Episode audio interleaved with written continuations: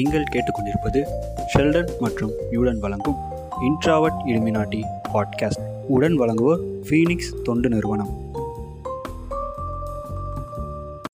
வணக்கம் வணக்கம் வணக்கம் வணக்கம். நான் உங்கள் நியூடன் அப்புறம் ஷெல்டன் நம்மளோட இணைஞ்சிருக்காரு. அது போக இன்னைக்கு ரெண்டு பேர் வந்திருக்காங்க. முக்கியமான ஸ்பெஷல் கெஸ்ட் யாருன்னா சைட்டோனியம் டீம்ல இருந்து ஹெய்சன்பர்க் அண்ட் முடிச்சோஸ்கி நம்ம கூட இணைஞ்சிருக்காங்க. வணக்கம் மக்களே வணக்கம். வணக்கம் வணக்கம். முடிச்சோஸ்கி. வணக்கம். மக்களே. வணக்கம் நியூடன் வணக்கம் ஷெல்டன். எப்படி இருக்கீங்க ரெண்டு பேரும்? ஏதோங்க புண்ணியத்துல இருக்கோம். ஏதோ பண்றதுனால. ஆமா நீங்க அப்பப்போ. கொஞ்சம் இப்பதான் ஒரு ஒன் கே ரீச் பண்ணி கொஞ்சம் நல்லா ஆமா இருக்கும். ஒன் கே பிளே வந்திருக்குது இப்பதான். Fine fine super. Congratulation thank you bro thank you thank you bro நம்ம கூட இணைஞ்சிருக்கிறவங்க வந்து எல்லாருக்குமே தெரியும். சைட்டோனியம் வந்து எப்பேற்பட்ட சயின்ஸ் பேஜ் அப்படின்னு. ஏற்கனவே ஒரு பேஜ் டிசேபிள் ஆகி நிறையா சங்கிகளோட சண்டை போட்டு இன்னைக்கு திருப்பி வந்து திரும்பவும் ஒன் கே வந்திருக்காங்க. நீங்களும் ஒன் கே வந்ததுக்காக எங்களோட வாழ்த்துக்கள். தேங்க்யூ தேங்க்யூ ப்ரோ ப்ரோ ஆனா இந்த அளவுக்கு பில்டப் வேண்டாம்னு தோணுது. பரவாயில்ல பரவாயில்ல. இன்னைக்கு நம்ம இணைஞ்சிருக்கிறது பார்த்தீங்கன்னா ஒரு ஸ்பெஷல் எபிசோடு எதை பற்றி பேச போகிறோம் அப்படின்னா நீங்கள் நாங்கள் ஒரு புது கான்செப்ட் ஆரம்பிக்கலாம் அப்படின்னு முடிவு பண்ணியிருக்கோம். பட்டி மண்டபம் அப்படின்னு ஒரு கான்செப்ட் அதாவது உங்களுக்கு எல்லாருக்குமே தெரியும் நாங்கள் வந்து புத்த மதத்தோட ஹார்ட்கோர் ஃபாலோவர்ஸ் அப்படின்னு. நாங்கள் ஏத்தியஸ்டாக இருந்தாலுமே நாங்கள் வந்து புத்திசம் ஹார்ட்கோராக ரொம்ப ஃபாலோ பண்ணுவோம் அப்படின்றதால அந்த புத்திசம்ல இருந்து பட்டி மண்டபம் அப்படின்ற ஒரு கான்செப்டை எடுத்துட்டு வந்து சண்டை போட்டுக்க போறோம் இப்போ.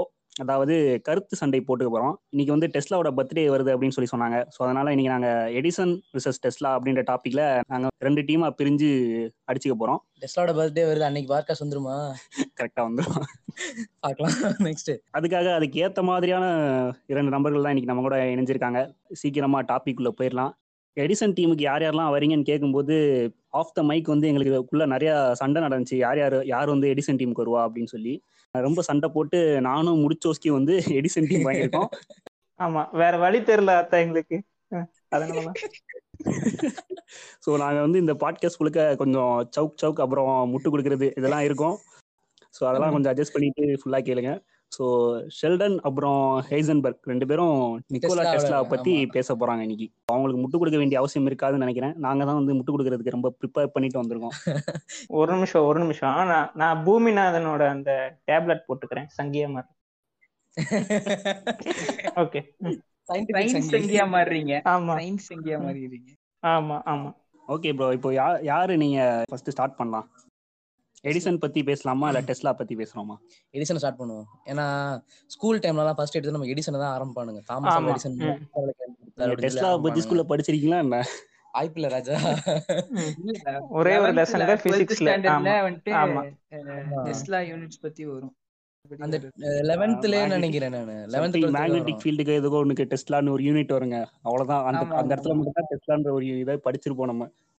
ஆமா. அதுக்கு மேல விட வர விடலங்க. இப்போ முடிச்ச உஸ்கி நீங்க சொல்றீங்களா? இல்ல நான் சொல்லிட்டேன் எடிசன் நான் சொல்றேன் நான் சொல்றேன். எடிசனோட சங்கி சாரி எடிசனோட ஒரு ஃபாலோவரா என்னை வந்து சயின்ஸுக்கு கொண்டு வந்ததே அவரு தான் ஸோ நான் சொல்றேன்.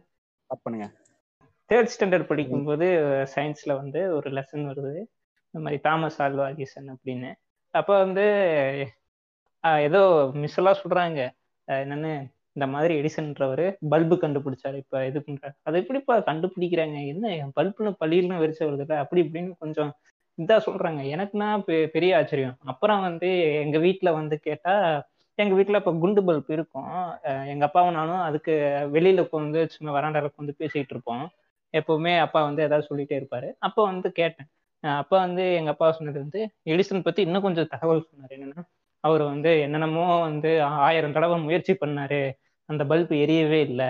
அயராத முயற்சினால இந்த டங்ஸ்டன் இடையில வந்து இது பண்ணி அதுக்கப்புறம் தான் வந்து இந்த பல்ப் எரியுதுன்னா இன்னைக்கு எல்லாத்துக்கும் நமக்கு வெளிச்சம் வருதுன்னா எடிசன் தான் காரணம். அப்படின்னு சொன்னங்காட்டி எனக்கெல்லாம் வந்து சூப்பர் ஹீரோ செதற விட்டீங்க. ஆமா ஆமா. அதேதான் அதேதான். என்ன மனுஷன்யா அப்படின்ற மாதிரி ஒரு இப்படி கூட மனுஷங்க இருப்பாங்களா அப்படின்னு சொல்லிட்டு நான் வந்து உனக்கு பிடிச்ச ஹீரோ யாருன்னு கேட்டா எடிசன் சொல்ற அளவுக்கு எல்லாம் ஒரு ஆறு மாசம் சுத்திட்டு இருந்தேங்க. நீங்க நீங்க சொன்னா நம்ப மாட்டீங்க. சர்க்காசம் கிடையாதுல்ல? இல்லைங்க நிஜமாலுமே ஒரு ஆறு மாசம் அப்படிதாங்க சுத்திக்கிட்டு இருந்தேன். எனக்கு ஒரே ஆர்காஸ்மிக்கா இருக்கு முடிச்சோஸ்கி நிஜமாலுமே அப்படிதான் இருந்தேன். அதுக்கப்புறம் நீங்க நம்ம team வச்சுக்கோங்க. பாத்தீங்களா இப்படி பிரெயின் வாஷ் பண்றேன்னு. பூமிநாதன் டேப்லெட் உங்களுக்கு நல்லா ஒர்க் பண்ணுதுன்னு நினைக்கிறேன். ஆமா ஆமா. ஆ. அப்புறம் வந்து என்ன வந்து சயின்ஸ இந்த செய்முறை இந்த ஆக்டிவிட்டீஸ் எல்லாம் இருக்கும்ல இந்த புக்ல அதெல்லாம் வந்து நான் நிறைய செஞ்சு பார்ப்பேன். அதுக்கெல்லாம் வந்து ரொம்ப சயின்ஸ் மேல இன்ட்ரெஸ்ட் கொண்டு வந்ததுக்கு எடிசன் தான் காரணம். Super super. எங்க ஃப்ரெண்டு கூட பிஹெச் பேப்பர் யூஸ் பண்ணலாம் ஒரு பயங்கரமா ஒரு எக்ஸ்பெரிமெண்ட் பண்ணான். என்னது? எங்க எங்க ஃப்ரெண்டு ஒருத்தன் பிஹெச் பேப்பரை வந்து கம்ல முக்கி பார்த்தான். என்ன பிஹெச் வரும் அப்படின்னு சொல்லிட்டு. சேட்லி என்ன ஒயிட் வந்துச்சு? ஸ்டிக்கி ஆகி அது அப்படியே வேணாம் ரொம்ப ரொம்ப அசிங்கமா இருக்கு. இல்லைங்க எக்ஸ்பெரிமெண்ட் தானுங்க இதுல என்னங்க இருக்கு? எக்ஸ்பெரிமெண்ட் தான். ஸ்டடி பர்பஸ்க்கு சொல்லும்போது நீங்க மயோனஸ்குள்ள ஒயிட் பேஜ் பேப்பர் முக்கினா மயோனஸ் பை கையோட வந்துரும்ல அந்த மாதிரி வந்துருச்சு எனக்கு. ஓகே அடுத்து. டெஸ்லா சைடு டெஸ்லா சைடு இருந்து ஒருத்தங்க சொல்லுங்க மாத்தி மாத்தி சொன்னா நல்லா இருக்கும்னு நினைக்கிறேன். சரி ஓகே டெஸ்லாவை பத்தி வந்துட்டு ஒரு விஷயம் இப்பவும் இப்பவும் கான்ட்ரவர்ஷியலான ஒரு விஷயம் இருக்கு. அதை ஃபர்ஸ்ட் சொல்லிடுறேன். அதாவது செர்பியா நாட்டுக்காரங்களுக்கும் கொரேஷியா நாட்டுக்காரங்களுக்கும் ஆகாது ஓகேங்களா? ஆமா. டெஸ்டா டெஸ்டா பிறந்த டைம்ல வந்துட்டு பாத்தீங்கன்னா அவர் ஹங்கேரி ஆஸ்திரியா ஹங்கேரி எம்பையர்ல பிறந்தாரு. அது வந்துட்டு செர்பியா இதெல்லாம் உண்டு. ஸோ அவர் பிறந்த போது அவர் செர்பியா ரீஜன்ல இருந்தாரு. சரிங்களா. பாத்தீங்கன்னா அந்த ரீஜன் வந்துட்டு பாத்தீங்கன்னா கொரேஷியா நாட்டுல இருக்கு. சரியா? இப்ப வரைக்குமே கொரேஷியா நாட்டுக்காரங்களும் செர்பியா நாட்டுக்காரங்களும் அடிச்சுப்பாங்க. டெஸ்லா எனக்கு சொந்தமா உனக்கு சொந்தமானு உங்களுக்கு இன்னொரு விஷயம் தெரியுமா? நம்ம ஊருக்காரங்க வந்து டெஸ்லா என்ன சொல்றாங்கன்னா டெஸ்லா வந்து நமக்கு சொந்தமானவர்னு சொல்லிட்டு நம்ம ஊர் சங்கிங்க வந்து அடிச்சிட்டு இருக்காங்க. அதுக்கு என்ன ரீசன் பாத்தீங்கன்னா டெஸ்லா வந்து யாருக்கும் தெரியாம எங்கிட்ட ஒரு வழியா வந்து கைபர் போலன் கணவன் அந்த மாதிரி ஏதோ ஒரு வழியில வந்து வந்தாராம். வந்துட்டு இங்க இருந்த ஸ்டைல்ல இங்க இருந்த சயின்ஸ் எல்லாத்தையும் கத்துக்கிட்டு போயிட்டு அவர் வந்து அங்க போய் நிறைய எக்ஸ்பெரிமெண்ட் பண்ணி அதெல்லாம் வந்து நம்ம இந்தியன் சயின்ஸை வந்து அவர் வந்து திருடிட்டு போய் அங்கே வந்து அவர் கண்டுபிடிச்ச மாதிரி காட்டிக்கிட்டாரு அப்படின்னு சொல்லிட்டு நம்ம ஆளுங்க வந்து நிறைய பேர் இப்போ இது பண்ணிட்டு இருக்காங்க. அதுக்கு ஒரு உருட்டு உருட்டுவாங்க. நான் அப்படியே அலண்டு போயிடுவேன் அதாவது எயிட்டீன் நைன்டி சிக்ஸ்ல பாத்தீங்கன்னா சுவாமி விவேகானந்தாவும் டெஸ்லாவும் மீட் பண்ணிப்பாங்க. சிக்காகோவுக்கு வந்துட்டு அங்க ரிலீஜியஸ் டிபேட் போது மீட் பண்ணுவாங்க ரெண்டு பேரும். ஸோ ஏன்னா அப்படின்னா ரெண்டு பேருமே வந்துட்டு டெஸ்லா வந்துட்டு ஒரு ஆக்னோஸ்டிக் பர்சனு பட் விவேகானந்தாவோட ஃபிலாசபி பிடிக்கும் அவருக்கு. ஆக்னோ தான் அவரு. ஸோ வந்துட்டு பாத்தீங்கன்னா ரெண்டு மீட் பண்ணிப்பாங்க. ஸோ இதே எடுத்து என்ன சொல்லிட்டாங்கன்னா விவேகானந்தர்கிட்ட இருந்து தகவலை திருடி தான் டெஸ்லா இப்படி பண்ணாருன்னு சொல்லிட்டு இருக்கா. சொல்றான் பாருங்க. விவேகானந்தருக்கு சயின்ஸ் தெரியுமான்னு ஏதாச்சும் ஒரு ரெக்கார்டு இருக்கா? இல்ல ஆக்சுவலா விவேகானந்தர் தான் இந்தியன் இன்ஸ்டிடியூட் ஆஃப் சயின்ஸ் வரக்கு ஒரு முக்கியமான காரணம் ஜம்ஷெட்டி டாட்டா மூலமா. சோ அதுல மறு மறுக்க முடியாத ஒரு விஷயம். பட் என்ன உருட்டுவானுங்க அப்படின்னா நிறைய பேஜஸ் நான் பார்த்திருக்கேன். Sanghi pages Sanghi science pages அது வேற சில நிறைய பேர் போடுவானுங்க. அந்த காலத்துல நாங்க எங்க சித்தர்கள்லாம் அப்படி புளுத்துனாங்க இப்படி புளுத்துனாங்க. அதுக்கு அப்படிலாம் போடுவாங்க இல்லையா? So அந்த மாதிரி ஒரு பேஜ்ல நான் பார்த்திருக்கேன்.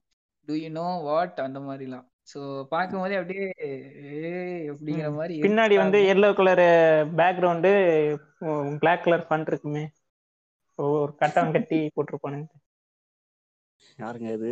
சைட்டோனியமா? ஐயோ சுத்தி சுத்தி நமக்கே அடிச்சிருச்சுங்க. ஏங்க ஆல்ரெடி அன்னைக்கு அன்னைக்கு அன்னைக்கு லைவ்ல சை கோட்ஸ்க்கு பதிலா சங்கி கோட்ஸ்னு சொன்னேனே இப்ப வரைக்கும் நிறைய பேர் சங்கி கோட்ஸ்னு மாத்தி சொல்லி பாரடே பண்ணிட்டு இருக்காங்க நீங்களே ஏதாச்சும் அண்டர் கிரவுண்ட் அந்த மாதிரி பேஜ் வச்சிருக்கீங்களா? மாதிரி ஆடு கீடு போட்டு சம்பாதிச்சிட்டு இருக்கீங்களா என்ன? நாங்க வந்து இருநூறு ரூபாய் வாங்குறதோட சரிங்க.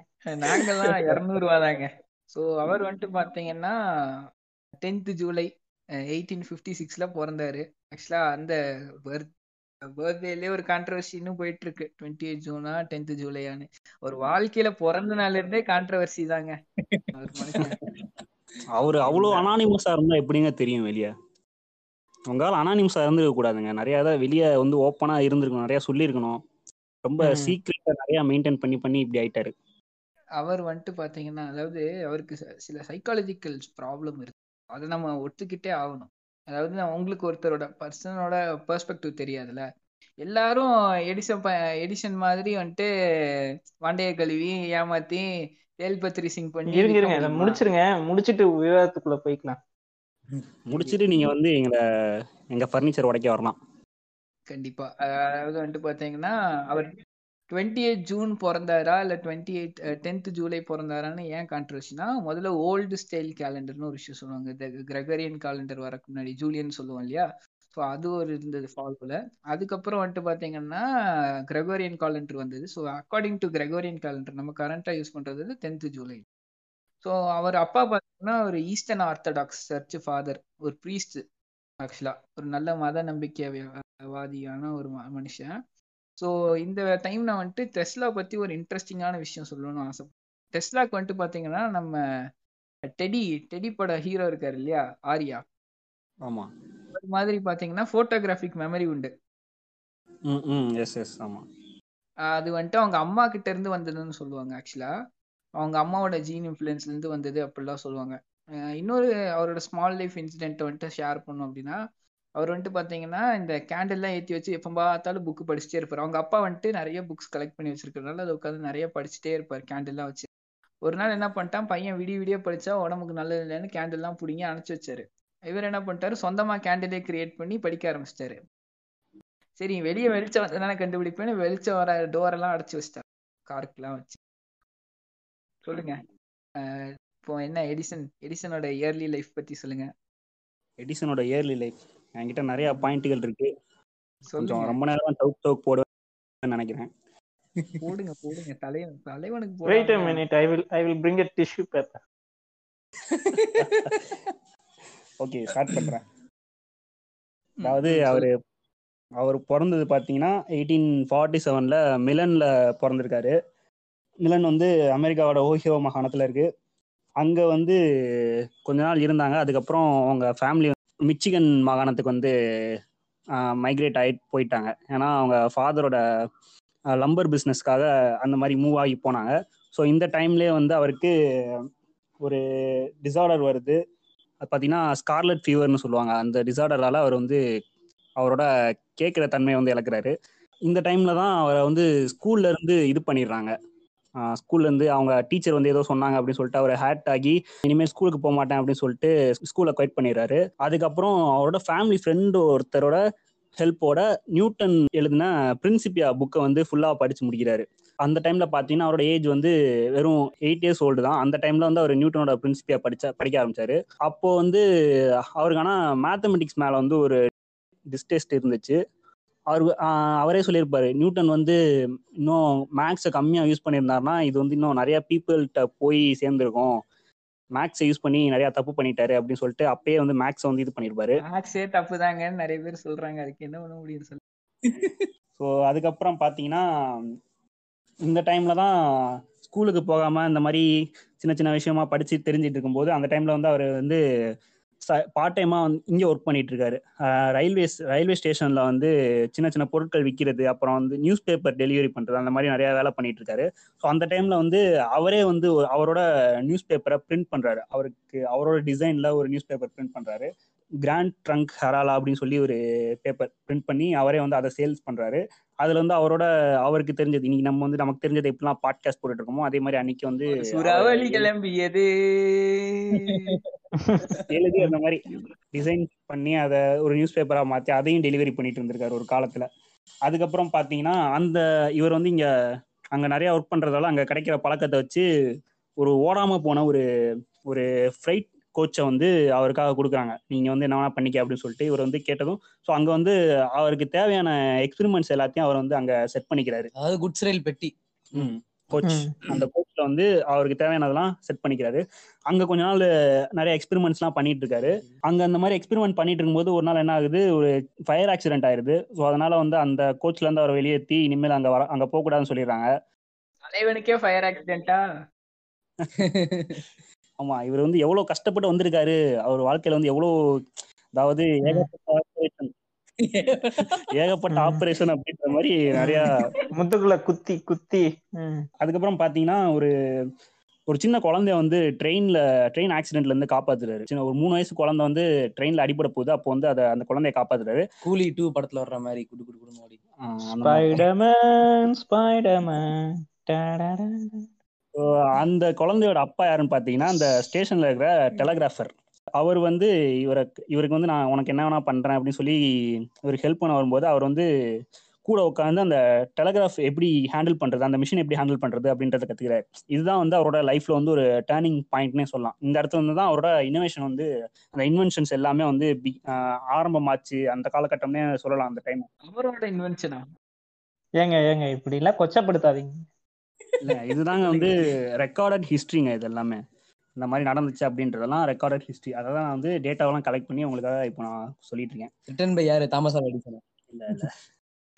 சொல்லுங்க சொல்லுங்க. என்னங்க சாவர்கர் மாதிரி கம்பேர் பண்ண பாத்தீங்க பாத்தீங்களா எல்லாம் ஒத்துக்கவே முடியாதுங்க.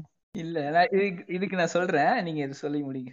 அதுக்கப்புறம் அந்த டெலகிராஃப் மிஷினை எப்படி ஹேண்டில் பண்ணுறதுன்றதை கற்றுக்கிட்டு அதுக்கப்புறம் சிவில் வார் நடந்துட்டு டைமில் அமெரிக்கன் சிவில் வார் நடந்துட்டு இருந்த டைமில் இவர் வந்து அந்த படைகளோட சேர்ந்து ட்ராவல் பண்ணி அந்தந்த இடத்துக்கு போய் அங்கேருந்து மெசேஜஸ் எல்லாமே கம்யூனிகேட் பண்ணுற ஒர்க்கை வந்து எடுத்துக்கிறாரு.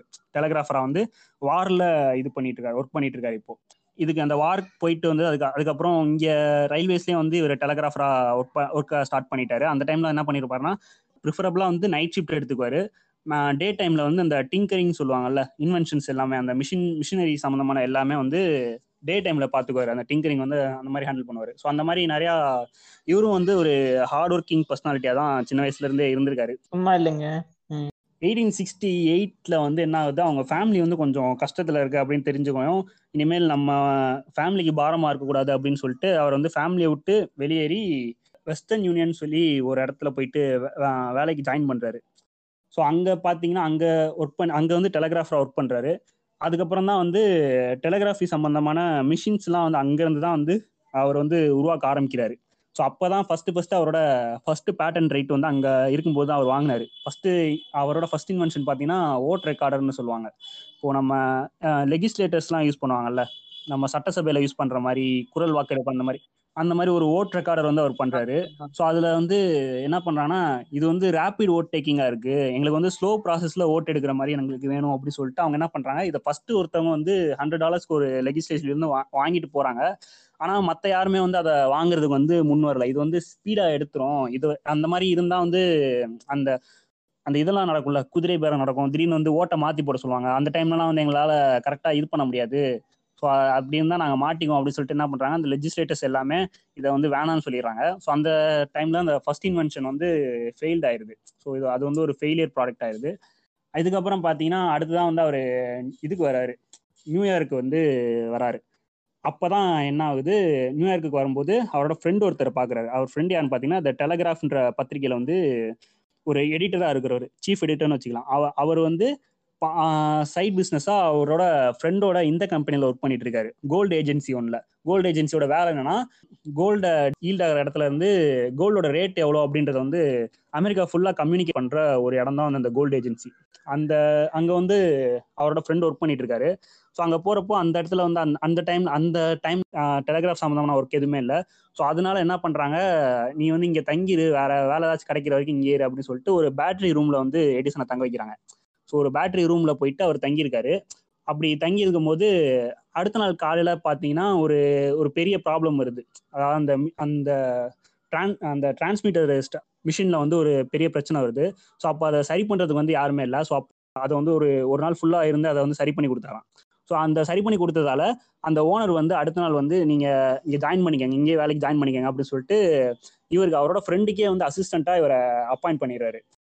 இவங்க ரெண்டு பேரும் சேர்ந்து ஒர்க் பண்ணுறாங்க அந்த டைமில் வந்து அவரோட சேலரி பார்த்தீங்கன்னா த்ரீ ஹண்ட்ரட் டாலர்ஸ் பெர் மந்த்துக்கு அதுக்கப்புறம் இந்த டைமில் தான் அவர் வந்து அவரோட நெக்ஸ்ட் பேட்டன்ட்டுக்கு வந்து அப்ளை பண்ண அப்போ வந்து பெரிய இன்வென்ஷன் பார்த்தீங்கன்னா அவர் என்ன பண்ணுறாரு மைமோகிராஃபி மிஷினில் வேக்சிங் பேப்பர் டெக்னாலஜியை வந்து கொண்டு வராரு அது வந்து ஒரு பெரிய ஹிட்டான ஒரு இன்வென்ஷனே சொல்லலாம். அது மூலமாக அவருக்கு என்ன கிடச்சிச்சின்னா forty thousand dollars royalty price கிடச்சிச்சு அவருக்கு.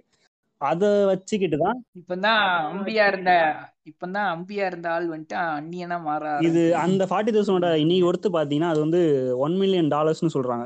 இன்னைக்கு அதோட ரேட் ஸோ அந்த அந்த அளவுக்கு ஒரு பெரிய அமௌண்ட் கிடைக்குது. அதை வச்சுக்கிட்டு இவர் என்ன பண்றாரு? ஒரு லேப் வந்து ஸ்டார்ட் பண்றாரு. நியூஜெர்சியில் ஒரு லேப் ஸ்டார்ட் பண்றாரு. அதுக்கப்புறம் பார்த்தீங்கன்னா அதுக்கப்புறம் நிறைய இன்வென்ஷன் நடக்குது.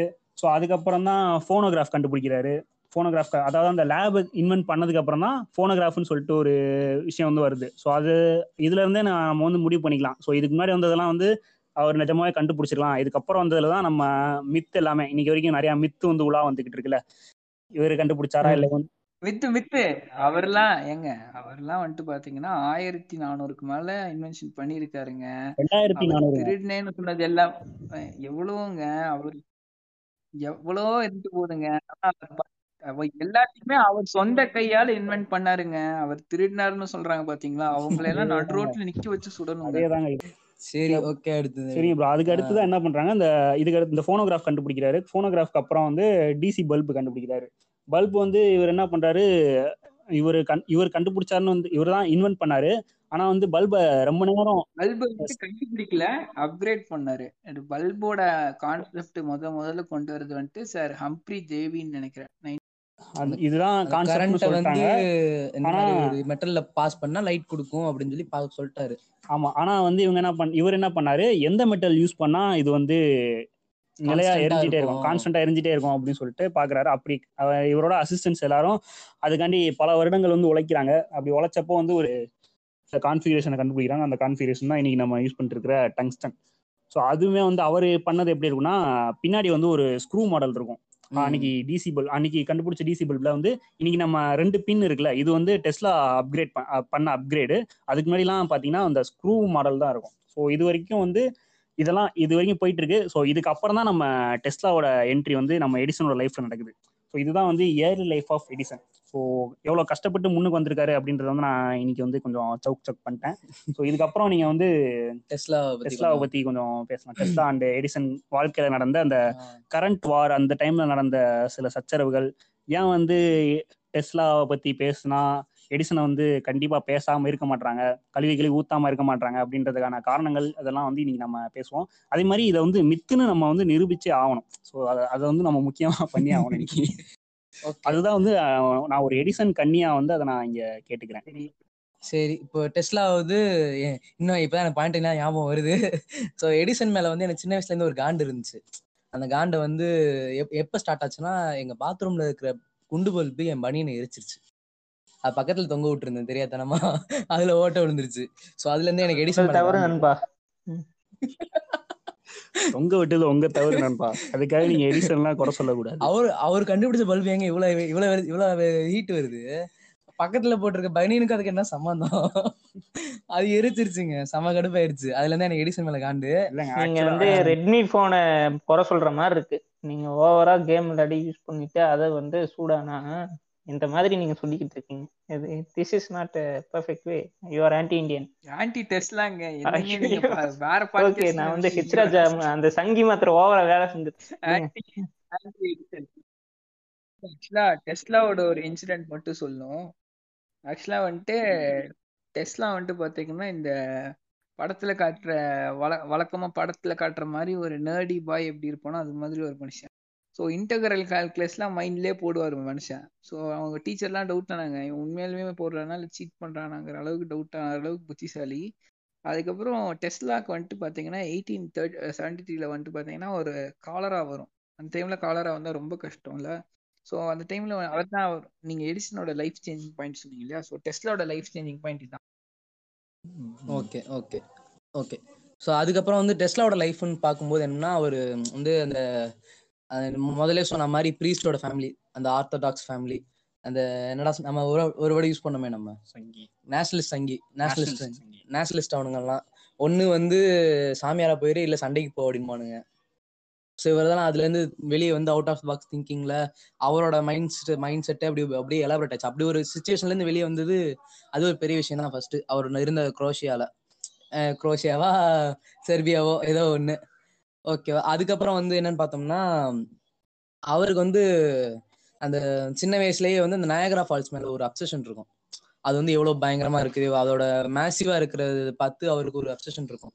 இதுல வந்து இந்த தண்ணி இவ்வளவு ஃபாஸ்டா விழுது இவ்வளவு ஃபோர்ஸா விழுது ஃபாஸ்டா விழுது.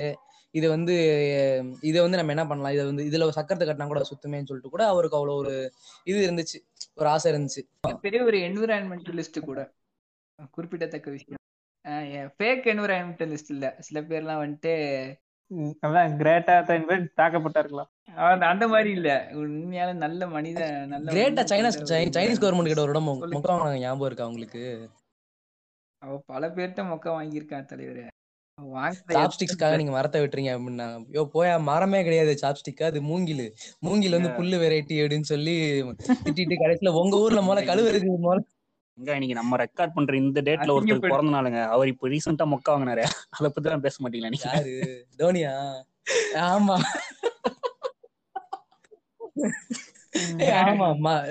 கட் ட்ரீஸ்னு சொல்லிட்டு மரத்திலேயே போட விட்டுருந்தாரு.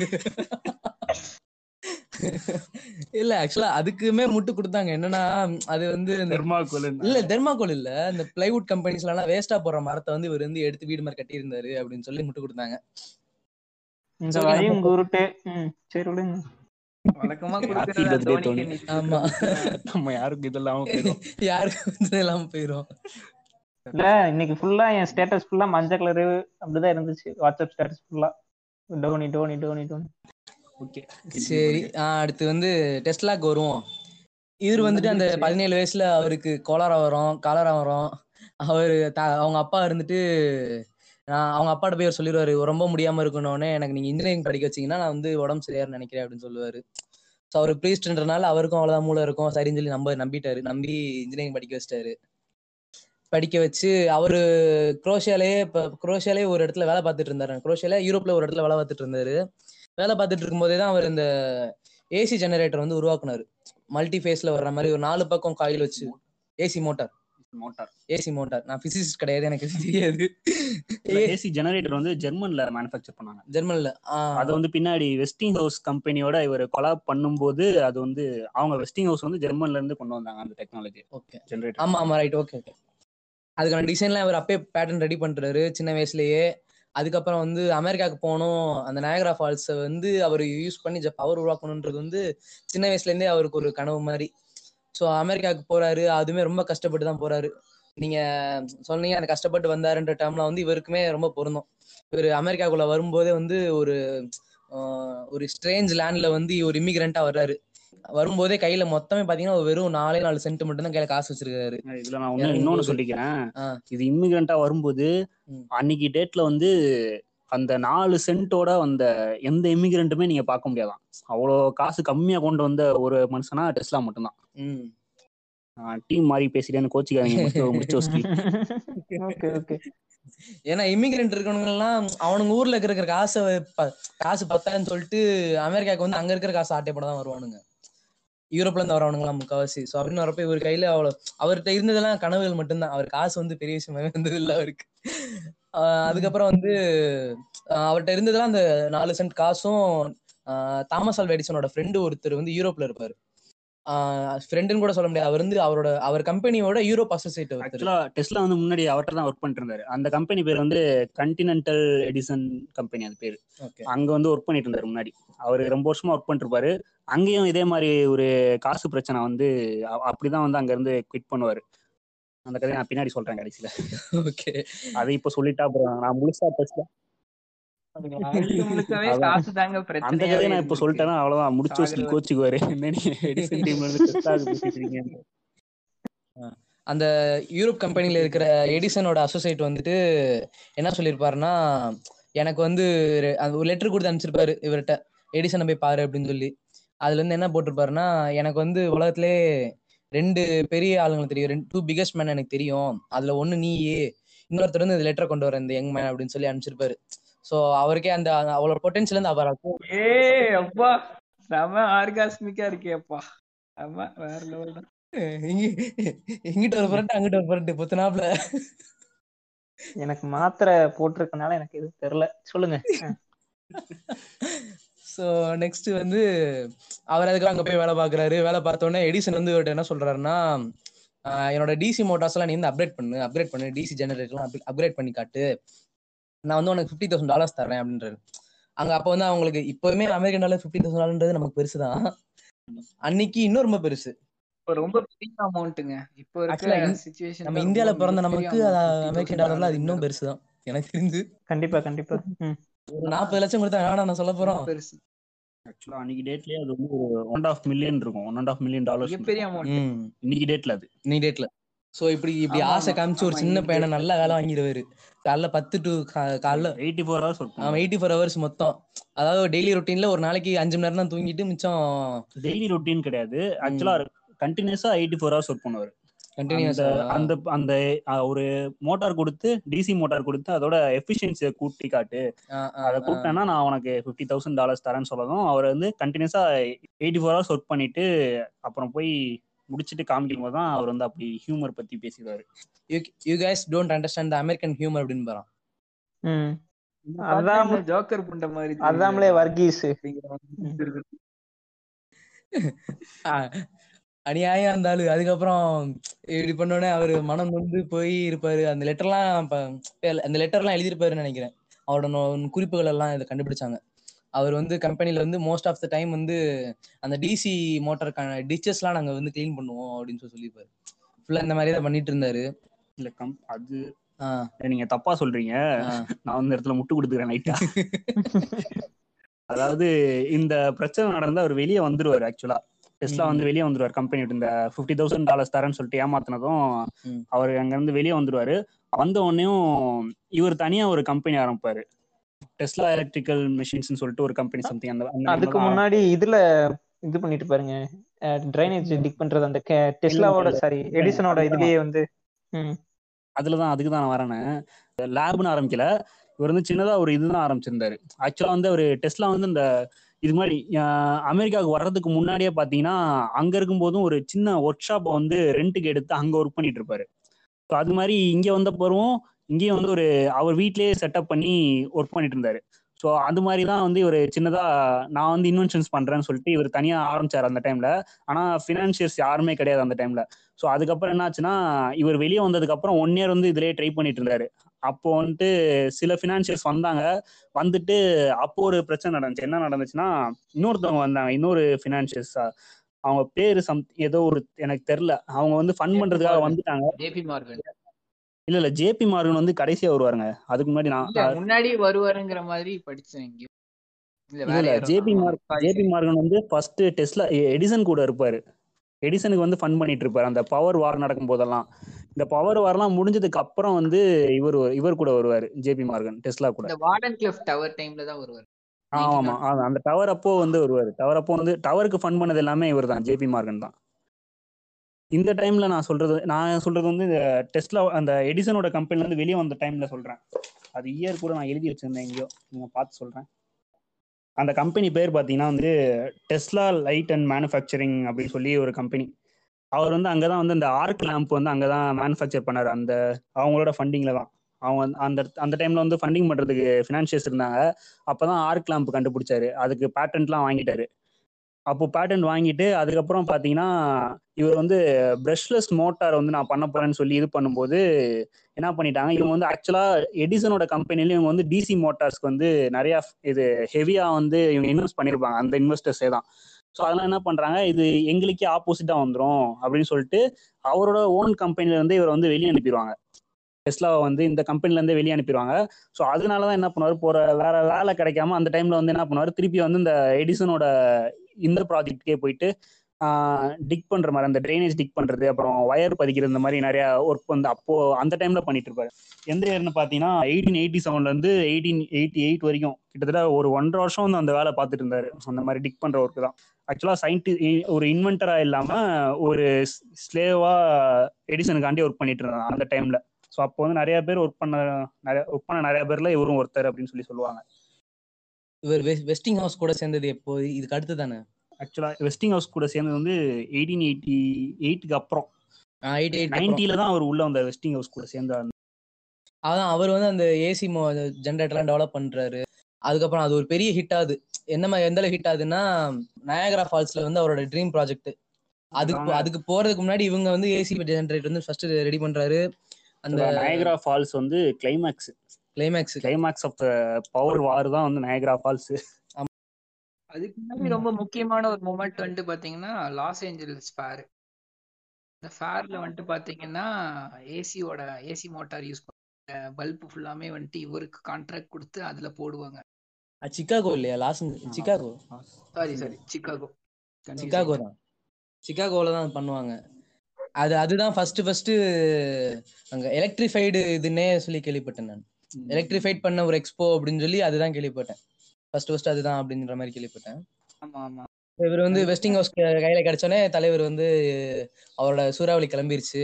கிளம்பி அவரு ஒரு மொத்த ஊருக்கும் அவர் கரண்ட் கொடுக்க ஆரம்பிச்சிட்டாரு.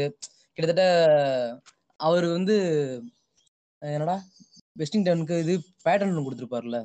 நம்ம பேட்டன்ட் எல்லா பேட்டன்ட்டுமே வந்து இவர் பேர்ல இருக்கும். இவர் பேர்ல இருக்கும். நீ பேசுறியா? மனசாட்சியே இல்லாம இவர் பேர்ல இருக்குன்னு சொல்றானா. நீங்களும் அதை நம்புறீங்களே? இவர் பேர்ல என்னைக்குதான் பேட்டன்ட் விட்டுருக்கான் அந்த ஆளு? அதுதான். இல்ல ஆக்சுவலா இவர் பேர்ல இருக்கிற பேட்டன்ட் வந்து மாத்திருவாங்கன்னு தான் அந்த ரெக்கார்டட் மாத்துவானுங்க. ஹிஸ்டரி ஆக்சுவலா அது மாத்துனதுக்கு அப்புறம் தான் மாத்திருவாங்க. அதாவது எடிசன் வந்துட்டு அடிச்சு பிடிங்கிருவாரு. சிம்பிளா சொல்லலாம். மாத்திருவாங்கன்னா இவரான போய் மாத்தி எடிசன் சொல்லலாம். Westinghouse Westinghouse Westinghouse நிறைய இடத்துல அதாங்க நடக்கும். எடிசனா இருக்கட்டும் வெஸ்டிங் கோஸ் ஜேபி மார்கன் எல்லா இடத்துலயுமே வந்துட்டு அவருக்கு இதே பிரச்சனை தான். அது மட்டும் இல்லாம டெஸ்லா வந்துட்டு அவ்வளோக்கா பிசினஸ் ஓரியன்ட் கிடையாது. எடிசன் மாதிரி. அதாவது பிசினஸ் மைண்ட் கிடையாது. அவருக்கு பிசினஸ் தெரியாதுன்றதுதான ஒரு பெரிய வீக்னஸ் ஆமா. அவரு பிசினஸ் மேனா இருந்திருந்தா இந்த கான்ட்ராக்ட் இந்த இதெல்லாம் இருக்கு இல்லையா? சோ இது வச்சிருந்தா அப்போ அப்பவே அவர் பில்லியனரு அதாவது இருக்க மதிப்புப்படி அப்பவே அவர் பில்லியனர் ஆயிருப்பாரு. அவருக்கு பிசினஸ் இந்த பேட்டன்ட் வந்து இவர் வெஸ்டிங் ஹவுஸ்க்கு வித்தாரு. வித்த உடனே இவங்க அந்த ஒன் மில்லியன் டாலருக்கு வித்தாருன்னு நினைக்கிறேன். ஒன் மில்லியன் டாலருக்கு வித்தாரு. வித்ததுக்கு அப்புறம் அதுக்கு அது போக வந்து ராயல்டி கொடுத்தாங்க Actually, இவர் பேட்டன்ட் கிழிச்சு போட்டாருன்னு சொல்லுவாங்க. இவர் பேர்ல அந்த பேட்டன்ட் எல்லாம் கிழிச்சு போட்டுட்டு. அவங்க பேருக்கு மாத் அவங்க பேருக்கு வாங்கிக்க சொன்னாரு. ஓ. நீங்க இது பண்ணிக்கங்க அப்படின்னு அது கிழிச்சு போட்டு வந்து அப்ப இல்ல. என்ன பண்ணாருன்னா இப்ப ராயல்டி கேட்டிருந்தாரு ராயல்டி வாங்கிட்டு இருந்தாரு.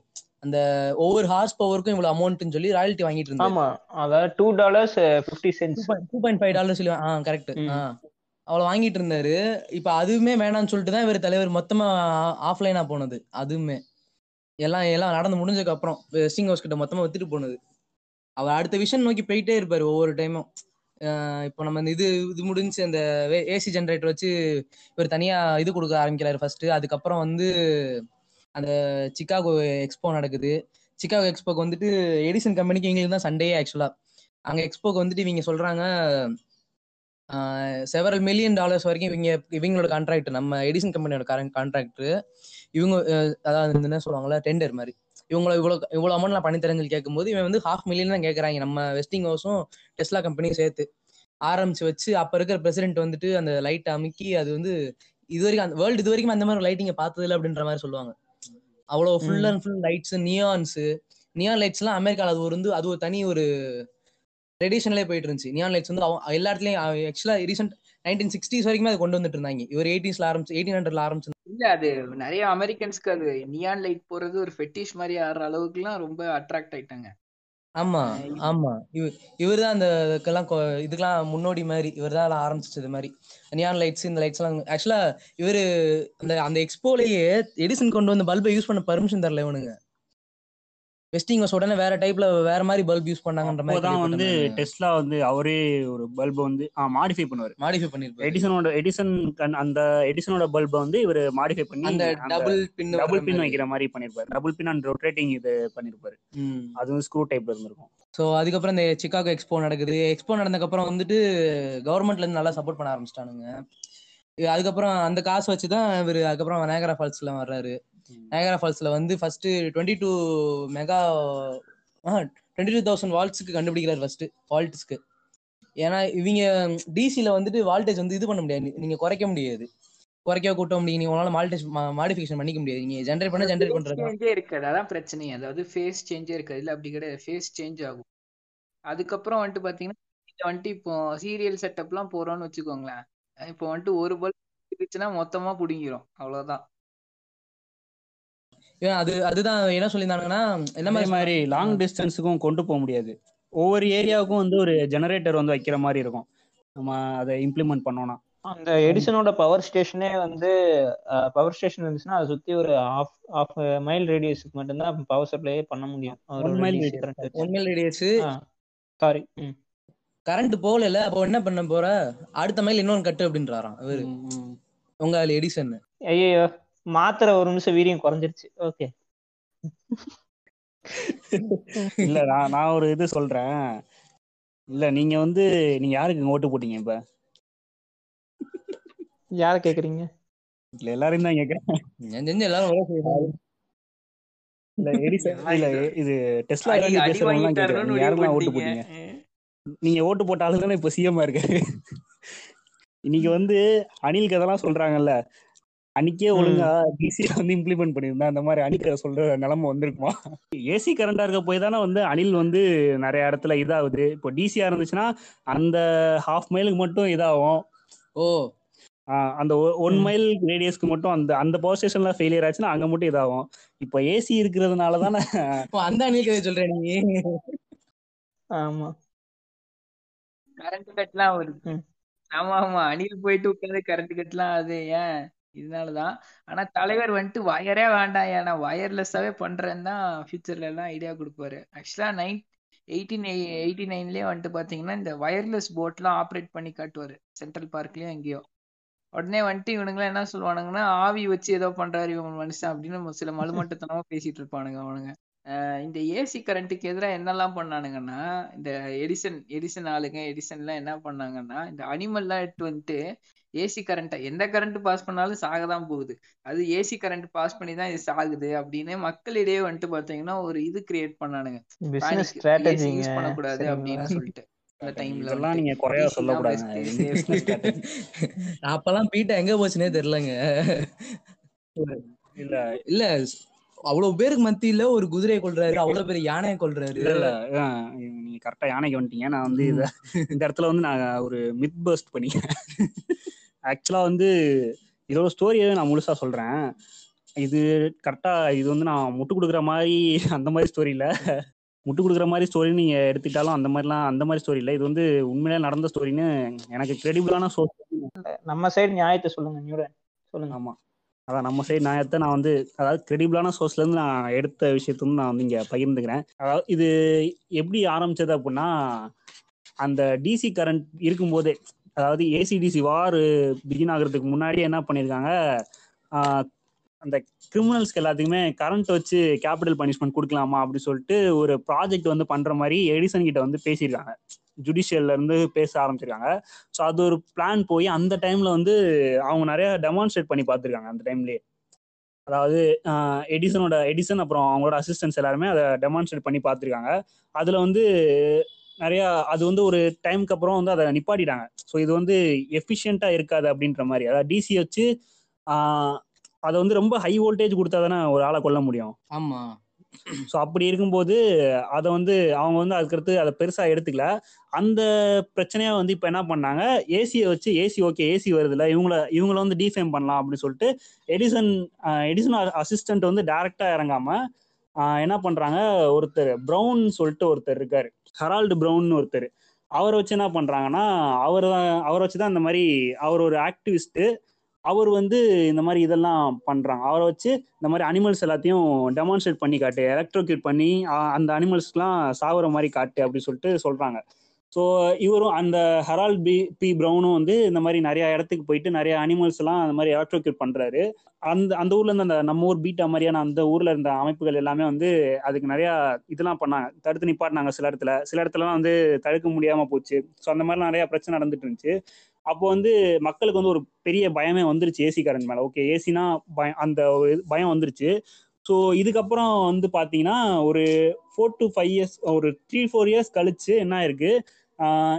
இவர் ஹரால் பி ப்ரௌனோட ஒரு இதை வந்து எக்ஸ்போஸ் பண்ணுறாங்க அவர் பண்ண ஸ்கேம் வந்து எக்ஸ்போஸ் பண்ணுறாங்க அது எப்போன்னு பார்த்தீங்கன்னா எயிட்டீன் எயிட்டி நைனில் த நியூயார்க் சன்னு சொல்லிட்டு ஒரு பத்திரிக்கை வந்து இதை எழுதுறாங்க. என்ன எழுதுறாங்கன்னா ஃபார்ட்டி ஃபைவ் லெட்டர்ஸ் வந்து அவங்களோட ஜேர்னலிஸ்ட் எல்லாரும் இவரோட லெட் லெட்டர்ஸ் வந்து திருடி இருக்காங்க.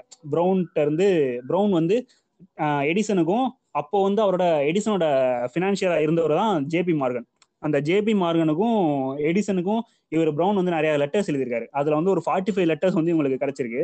அந்த ஃபார்ட்டி ஃபைவ் லெட்டர்ஸ்ல இருந்த கம்யூனிகேஷன்ஸ்லாம் வச்சு பார்க்கும்போது என்ன நடந்ததுன்னா இந்த மாதிரி டிஃபைம் பண்றதுக்காண்டி இதெல்லாம் பண்ணியிருக்காங்க அப்படின்னு சொல்லி அவங்க அவங்களுக்கு நடந்த கம்யூனிகேஷன் அப்புறம் வந்து இதுக்காக அவங்களுக்கு அவங்களுக்குள்ள நடந்துகிட்ட அந்த பண பரிவர்த்தனைகள் இதெல்லாமே அந்த இடத்துல வந்து சிக்குது.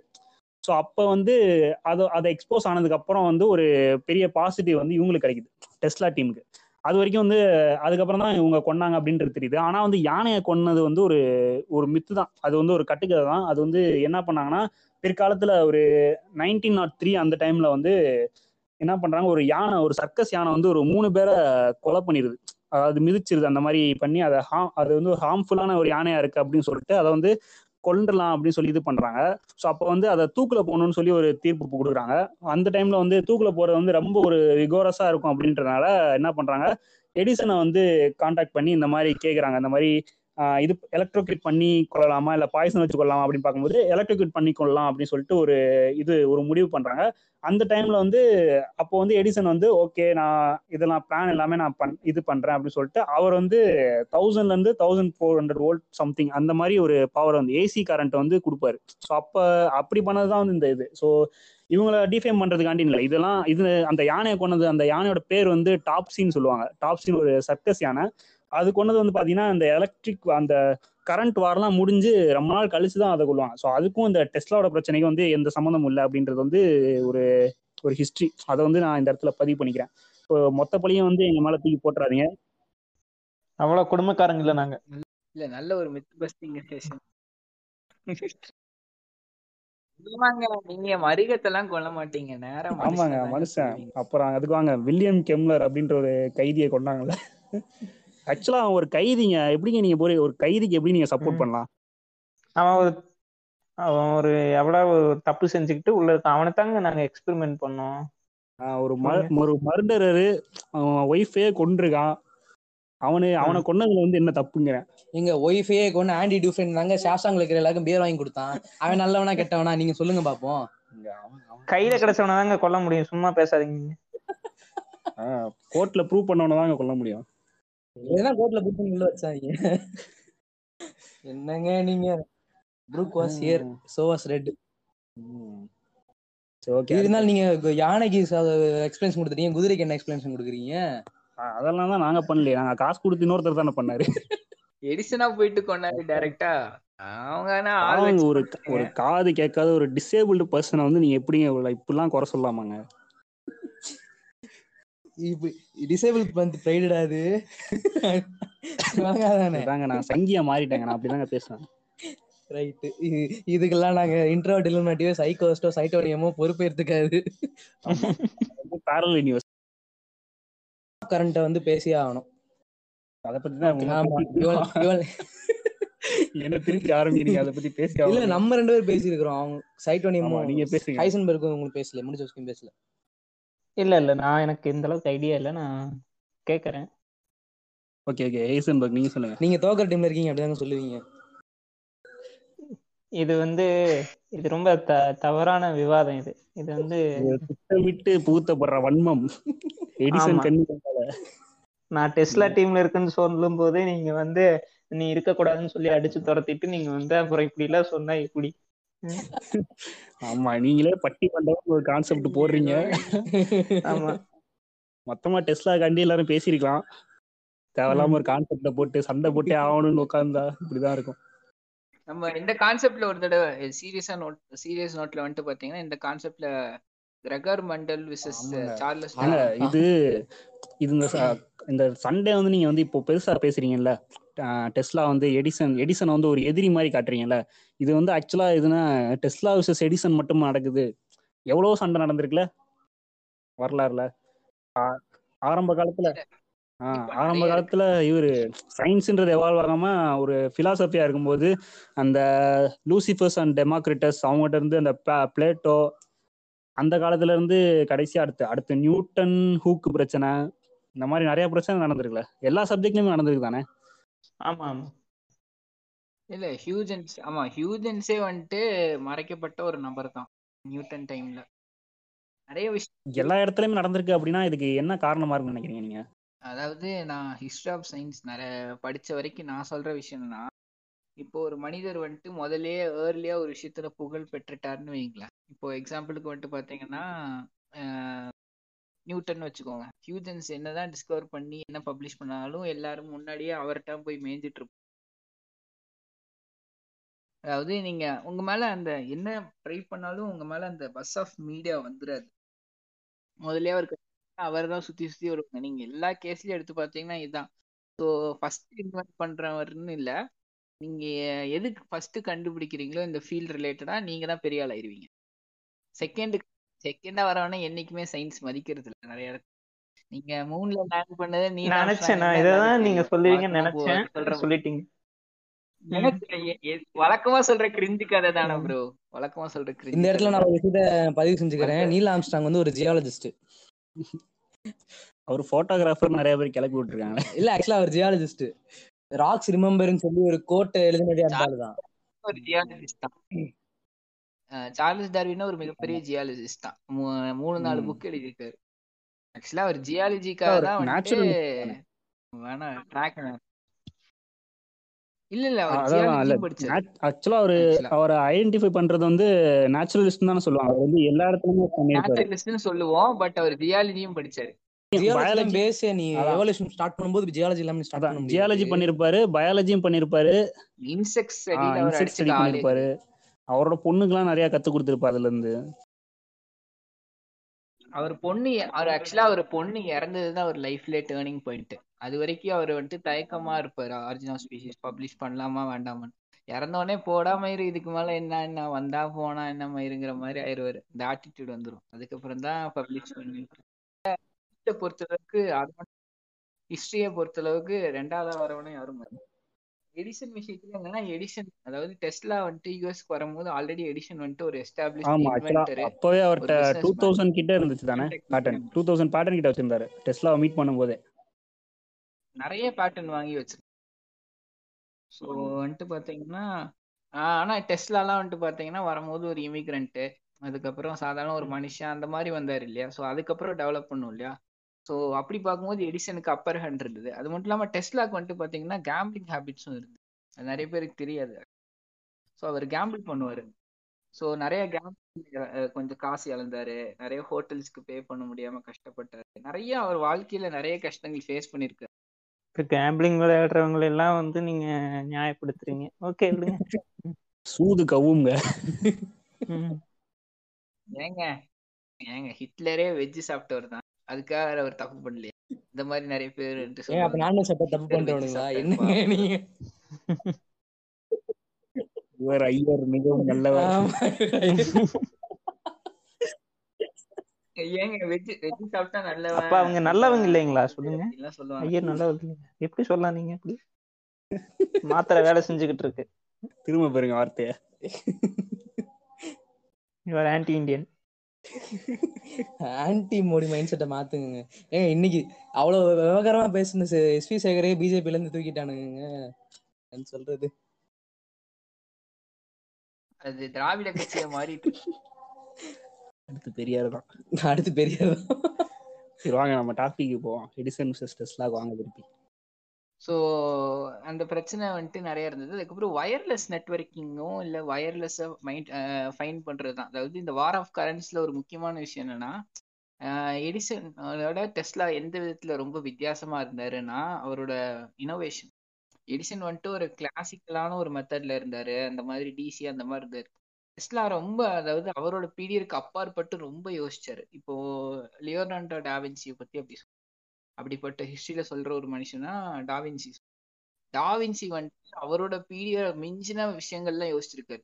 எக்ஸாம்பிள் ஹெலிகாப்டர் மாதிரி ஸோ அது அது தான் வந்துட்டு டெஸ்லாவும். அதாவது அந்த காலத்திலே வயர்லெஸ் கரண்ட் வயர்லெஸ் கனெக்ஷன்லாம் வரணும்.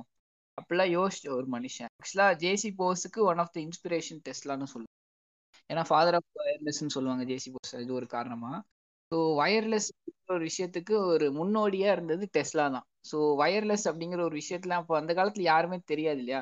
இப்போ எக்ஸாம்பிளுக்கு சொல்லணும்னா செல்வராகவன் படம் சொல்ற மாதிரி. இப்போ வந்துட்டு பத்து வருஷத்துக்கு முன்னாடி எடுத்து ஒருத்தனுக்கு ஒன்றும் புரியல. பத்து வருஷம் கழிச்சுக்கு அப்புறம் தான் புரியுது. கல்ட்டு கிளாசிக்னு கதற மாதிரி. ஸோ அப்போ வந்து எக்ஸாம்பிளுக்கு சொல்றேன். ஸோ அது மாதிரி டெஸ்லாவோட அந்த டைம்ல இருந்த ஐடியாஸ் தான் ரொம்ப அப்பாற்பட்டது. ரொம்ப ஃபியூச்சரிஸ்டா இருந்தது. ஃபியூச்சரிஸ்டிக் ஐடியாஸ் இப்போ நான் போயிட்டு வந்துட்டு பார்த்தீங்கன்னா நம்ம வீனஸ் கான்கவர் பண்ணி டெட்ராஃபார்ம் பண்ணுவோம்னா இப்போ இருக்க நிறைய பேர் அப்படி திங்க் பண்ணுவாங்க. அந்த டைம்ல இருந்தவங்களாம் அப்படி கிடையாது. இருக்கிறதுக்கு வழியா பாடுறா அப்படிங்கிற மாதிரி திங்க் பண்ணுவாங்க. ஆனா அப்பவும் வந்துட்டு பாத்தீங்கன்னா வார் ஆஃப் கரன்ஸ்ல முக்கியமா வந்துட்டு இந்த வார்டன் கிளிஃப் அப்படின்னு ஒரு இடம் இருக்கு. ஸோ அந்த இடத்துல வந்துட்டு பாத்தீங்கன்னா ஜேபி மார்க்கனோட துணையோட இவர் வந்துட்டு டவர்லாம் கட்டுவாரு.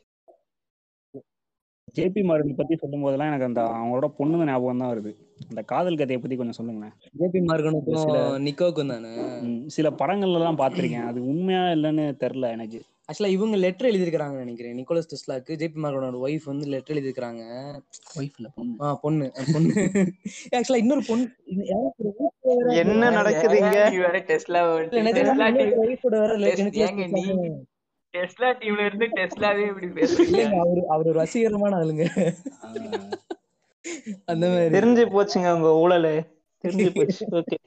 நான் உங்க டீமுக்காண்டி பேசினா நீங்க ஒத்துக்கிறீங்க. அவர் எங்க டீமுக்காண்டி பேசினா ஒத்துக்க மாட்டீங்களா? அதுதான் சங்கி. அதுதான் சங்கி. ஓகே. இவர் அவருக்கு அந்த இந்த இது வந்து செட் ஆகாதுன்னு நினைக்கிறேன் அவருக்கு. அந்த உமனிசம் உமன் பத் வந்து இவருக்கு வந்து செட் ஆகிக்கிறாரு. அவர் வந்து என்ன நினைச்சாரா? ஆமா. அதான் செலிபஸி ஃபாலோ பண்ணாருன்னு சொன்னேன் இல்லையா? ஆக்சுவலா நிறைய பேர் வந்துட்டு டெஸ்லா ஏ ரொமான்டிக் ஏ செக்ஷுவல்னு சொல்றவங்களே இருக்காங்க. ஆனா அது நமக்கு தெரியாது பட் தாட்ஸ் எல்லாமே அவரோட இன்டென்ஷன்ஸ் பொறுத்து நெக்ஸ்ட் என்ன பண்ணலாங்கிற பொறுத்து தான் இருந்தே தவிர இவர் இதை பத்தி யோசிச்சாருன்னா என்ன வந்து அது என்னை வந்து ரிலாக்ஸ் பண்ண விட மாட்டேங்குது. அவர் பெரிய இன்ட்ராவர்ட் இலுமினாட்டின்றத நான் பதிவு பண்ணிக்கிறேன். அவர் அவர் வந்து அவரோட தாட்ஸை வந்து இது வந்து ஸ்லோ டவுன் பண்ணுது அப்படின்ற மாதிரி அவர் சொல்லியிருப்பாரு. ஆக்சுவலா அந்த பேஜுக்கு பேர் யோசிக்கும் போது அவரை வச்சு தான் அந்த பேஜ் பேரே வச்சோம். Super super. ஓகே. நான் ரொம்ப டெஸ்லா காண்டி பேசுறேன்னு நினைக்கிறேன். நீங்க பேசுங்க. சொல்லுங்க. தலைவரே ஜேபி மார்க்கன் கதையை சொல்லுங்க. ஒண்ணுங்க. அவ்வளவுதான். அது அது ஒரு மித்தாவே தான் இருக்கு. டெஸ்லாவை பத்தின ஒரு மித்தாவே தான் இருக்கு. அதை பத்தின கிரெடிபிளான சோர்ஸ் எதுவும் இல்ல. ஆனா அவருக்கு ஃப்ரெண்ட்ஸ் இருந்தாங்கன்னு தெரியும். அந்த சாரான்னு சொல்லி ஒரு ஆக்டர் ஃப்ரெண்டா இருந்தாங்கல்ல. பிரெஞ்ச் உங்களுக்கு தெரியும்ல. பிரெஞ்ச். ஆக்டர்ஸ் ஒருத்தவங்க. ஆக்டர்ஸ் பத்தி தான் இவங்க எழுதியிருப்பாங்க ஆக்சுவலா French girl is fascinated by me but I'm not interested in her அப்படின்ற மாதிரி இவர் எழுதியிருப்பாரு. எனக்கு வந்து இந்த பொண்ணுங்களை நினைச்சா எனக்கு வந்து இன்வென்ஷன் பத்தி யோசிக்க முடியல. எனக்கு வந்து எனக்கு வந்து என்னோட மென்டலி வந்து ஸ்டேபிளா இருக்க மாட்டேங்குது. நான் திங்க் பண்ண விட மாட்டேங்குது. அவர் வந்து ஸ்லோ டவுன் பண்ணுது அப்படின்ற மாதிரி அவர் எழுதியிருப்பாரு. அவரும் அப்போ வந்து ஒரு பிற்போக்கு சங்கியா தான் இருந்திருக்காரு அப்படிதானே ஏங்க அவரை பத்தி அவரை பத்தி மட்டும் யோசிங்க. அவர் யார்ட்ட போய் போதிச்சாரா? நீ பண்ணாதரா பண்ணாதரான்ட்டு அவர் ஒரு இன்ட்ராவட்டுங்க அதனால அப்படி இருந்தாரு. சப்போஸ் இன்ட்ராவட்டா இல்லைன்னா என்ன பண்ணிருப்பாரு? வட்டா இல்லைன்னா என்ன ஒரு பொண்ணுங்களோட தொடர்புல இருந்திருக்கு வாங்க அதான் அது வந்துட்டு வா வார்டன் கிளாஃப்லாம் வந்துட்டு ஜேபி மார்கன் ஃபண்ட் பண்ணி பண்ணாங்க. பட் அந்த ப்ராஜெக்ட் கடைசியில வந்துட்டு அவருக்கு ஜேபி மார்கனுக்கு அந்த டவர் கொடுக்குற நிலைமையெல்லாம் வந்து பிகாஸ் அதுல சில பிரச்சனைகள் சக்சஸ்ஃபுல்லா பண்ண முடியல அந்த மாதிரிலாம் நிறைய ப்ராப் அவர் வாழ்க்கையிலே வந்துட்டு ப்ராப்ளம் ப்ராப்ளம் ப்ராப்ளம் தான். ஒரு விஷயம் Actually- எடுத்து அதை சக்சஸ்ஃபுல்லா ஆக்சுவலா வந்து இவர் ஜேபி மார்கனுக்கு வந்து தெரிஞ்சிரும்ல இது. இவர் வந்து இத விற்க போறது இல்ல ஃப்ரீயா கரண்ட் சப்ளை பண்றதுக்காண்டி இதை பண்ணிட்டு இருக்காருன்னு தெரிஞ்சதும் அவர் ஃபன் பண்றதை நிறுத்திடுவாருன்னு சொல்லுவாங்க அதுக்கப்புறம் தான் அவர் வந்து. இதனால என்ன ப்ராஃபிட் இருக்கு எனக்கு எந்த ப்ராஃபிட் இல்லையா அப்படின்னு சொல்லிட்டு தான் ஃபண்டிங்கை வந்து ஸ்டாப் பண்ணிடுவாரு Introvert Illuminati podcast will continue after short நான் கமர்ஷியல் பிரேக் வணக்கம். நான் உங்கள் நியூடன். இந்த விளம்பரம் எதுக்காக அப்படின்னா திருச்சியை மையமாக வச்சு செயல்பட்டுக்கிட்டு இருக்கிற ஃபீனிக்ஸ் தொண்டு நிறுவனம் அப்படின்ற ஒரு நிறுவனத்துக்கு அவங்க பண்ணுற நான் ப்ராஃபிட்டபுள் ஒர்க்குக்காக ஒரு விளம்பரம் தான். இந்த பேரிடர் காலத்தில் பல பேர் பாதிக்கப்பட்டிருக்கோம். முக்கியமாக மலைவாழ் மக்களோட கல்வி வந்து பெரிய அளவில் பாதிக்கப்பட்டிருக்கு. இன்றைக்கி ஆன்லைன் கிளாஸஸ் நடக்கிற இந்த யுகத்தில் அவங்களுக்கு தேவையான கல்விகள் வந்து கிடைக்காம இருந்துக்கிட்டு இருக்கு. அவங்களோட கல்வித்தரம் ஏற்கனவே இருந்ததை விட இன்னைக்கு பல மடங்கு தாழ்த்தப்பட்டு இருக்கு அதை சரி பண்ணுற விதமாக மாலை நேர வகுப்புகள் அப்புறம் வீக்கெண்ட் கிளாஸஸ்லாம் அரேஞ்ச் பண்ணியிருக்காங்க இன்னைக்கு இந்த ஃபீனிக்ஸ் தொண்டு நிறுவனம் இப்போதைக்கு ஆரம்ப கட்டமாக திருச்சியை சுற்றி இருக்கிற மலைவாழ் மக்கள். இப்போது அவங்க கரெக்டாக இருக்கிற இடம் பார்த்தீங்கன்னா ஆலங்குடி கிராமத்தில் இருக்கிற இருளரின மக்கள்கிட்ட அவங்களோட தொண்டை செஞ்சுக்கிட்டு இருக்காங்க. அவங்களுக்கு இந்த திட்டத்தை தமிழ்நாடு முழுக்க செய்கிறதுக்கும் அந்த கிராமத்தில் இன்னும் சிறப்பாக செய்கிறதுக்கும் நிறைய வாலண்டியர்ஸ் தேவைப்படுறாங்க. உங்களால் முடிஞ்சால் டெய்லி ஒரு evening one hour or two hour உங்களால் ஒதுக்க முடியும் அப்படின்னா நீங்கள் கண்டிப்பாக இந்த களப்பணியில் ஈடுபடலாம். நேரில் வந்து பார்ட்டிசிபேட் பண்ண முடியாதுன்னு சொல்கிறவங்க கண்டிப்பாக ஆன்லைன் கிளாஸ் எடுக்கலாம். உங்களுக்கு தெரிஞ்ச விஷயத்த மலைவாழ் மக்களுக்கு சொல்லிக் கொடுக்கலாம். அவங்களோட தற்போதைய நிலை பார்த்தீங்கன்னா கல்வியில் ரொம்ப பின்தங்கிய நிலையில் இருக்காங்க. அவங்களுக்கு உங்களால் முடிஞ்ச உதவிகளை வந்து களப்பணியாற்றி செய்யலாம். அதுக்கு ஒரு நல்ல வாய்ப்பாக இந்த ட்ரஸ்ட்டை நீங்கள் பயன்படுத்திக்கலாம். இந்த ஃபீனிக்ஸ் தொண்டு நிறுவனம் பற்றின எல்லா விவரங்களையும் நாங்கள் எங்களோட பயோவில் அப்டேட் பண்ணுறோம் இன்ஸ்டாகிராம் பக்கத்தில். நம்மளுடைய இன்ட்ரவர்ட் இலுமினாட்டி டீம் அவங்களோட அவங்களுக்கு தேவையான எல்லா சப்போர்ட்டையும் பண்ணிகிட்டு இருக்கோம். நீங்களும் எங்களோட லிசனர்ஸ் இதை கேட்டுக்கிட்டு இருக்கிறவங்க இந்த அரிய முயற்சியில் பங்கெடுத்துக்கிட்டு மலைவாழ் மக்களோட கல்வித்தரத்தை உயர்த்துறதுல உங்களுடைய சிறிய பங்களிப்பையும் கொடுக்குமாறு கேட்டுக்கொள்கிறேன். Introvert Illuminati podcast will now continue ஆஹ் அவரோட தாட்டே என்ன இருக்கும் அப்படின்னா எல்லா மக்களுக்கும் கரண்ட்டுங்கிறது இலவசமா கிடைக்கணும். எல்லாம் கிடைக்கணும் அப்படிங்கிற ஒரு ஒரு தாட் ப்ராசஸ் இருக்க ஒரு மனுஷன் வந்துட்டு டெஸ்லா. அவர் ஒரு ஃபிலம் தெரபிஸ்ட் எப்பவுமே அப்படிதான் அவர் யோசிப்பாரு. ஸோ அந்த மாதிரிலாம் திங்க் பண்றதுனால டெஸ்லாக்கு வந்துட்டு அப்பதான் டிராபேக் ஆரம்பிக்குது. அதுக்கப்புறம் முக்கியமான டிராபேக் வந்துட்டு பாத்தீங்கன்னா இந்த நைன்டீன் நாட் த்ரீல அவரோட லாப் எரியும் போது தான்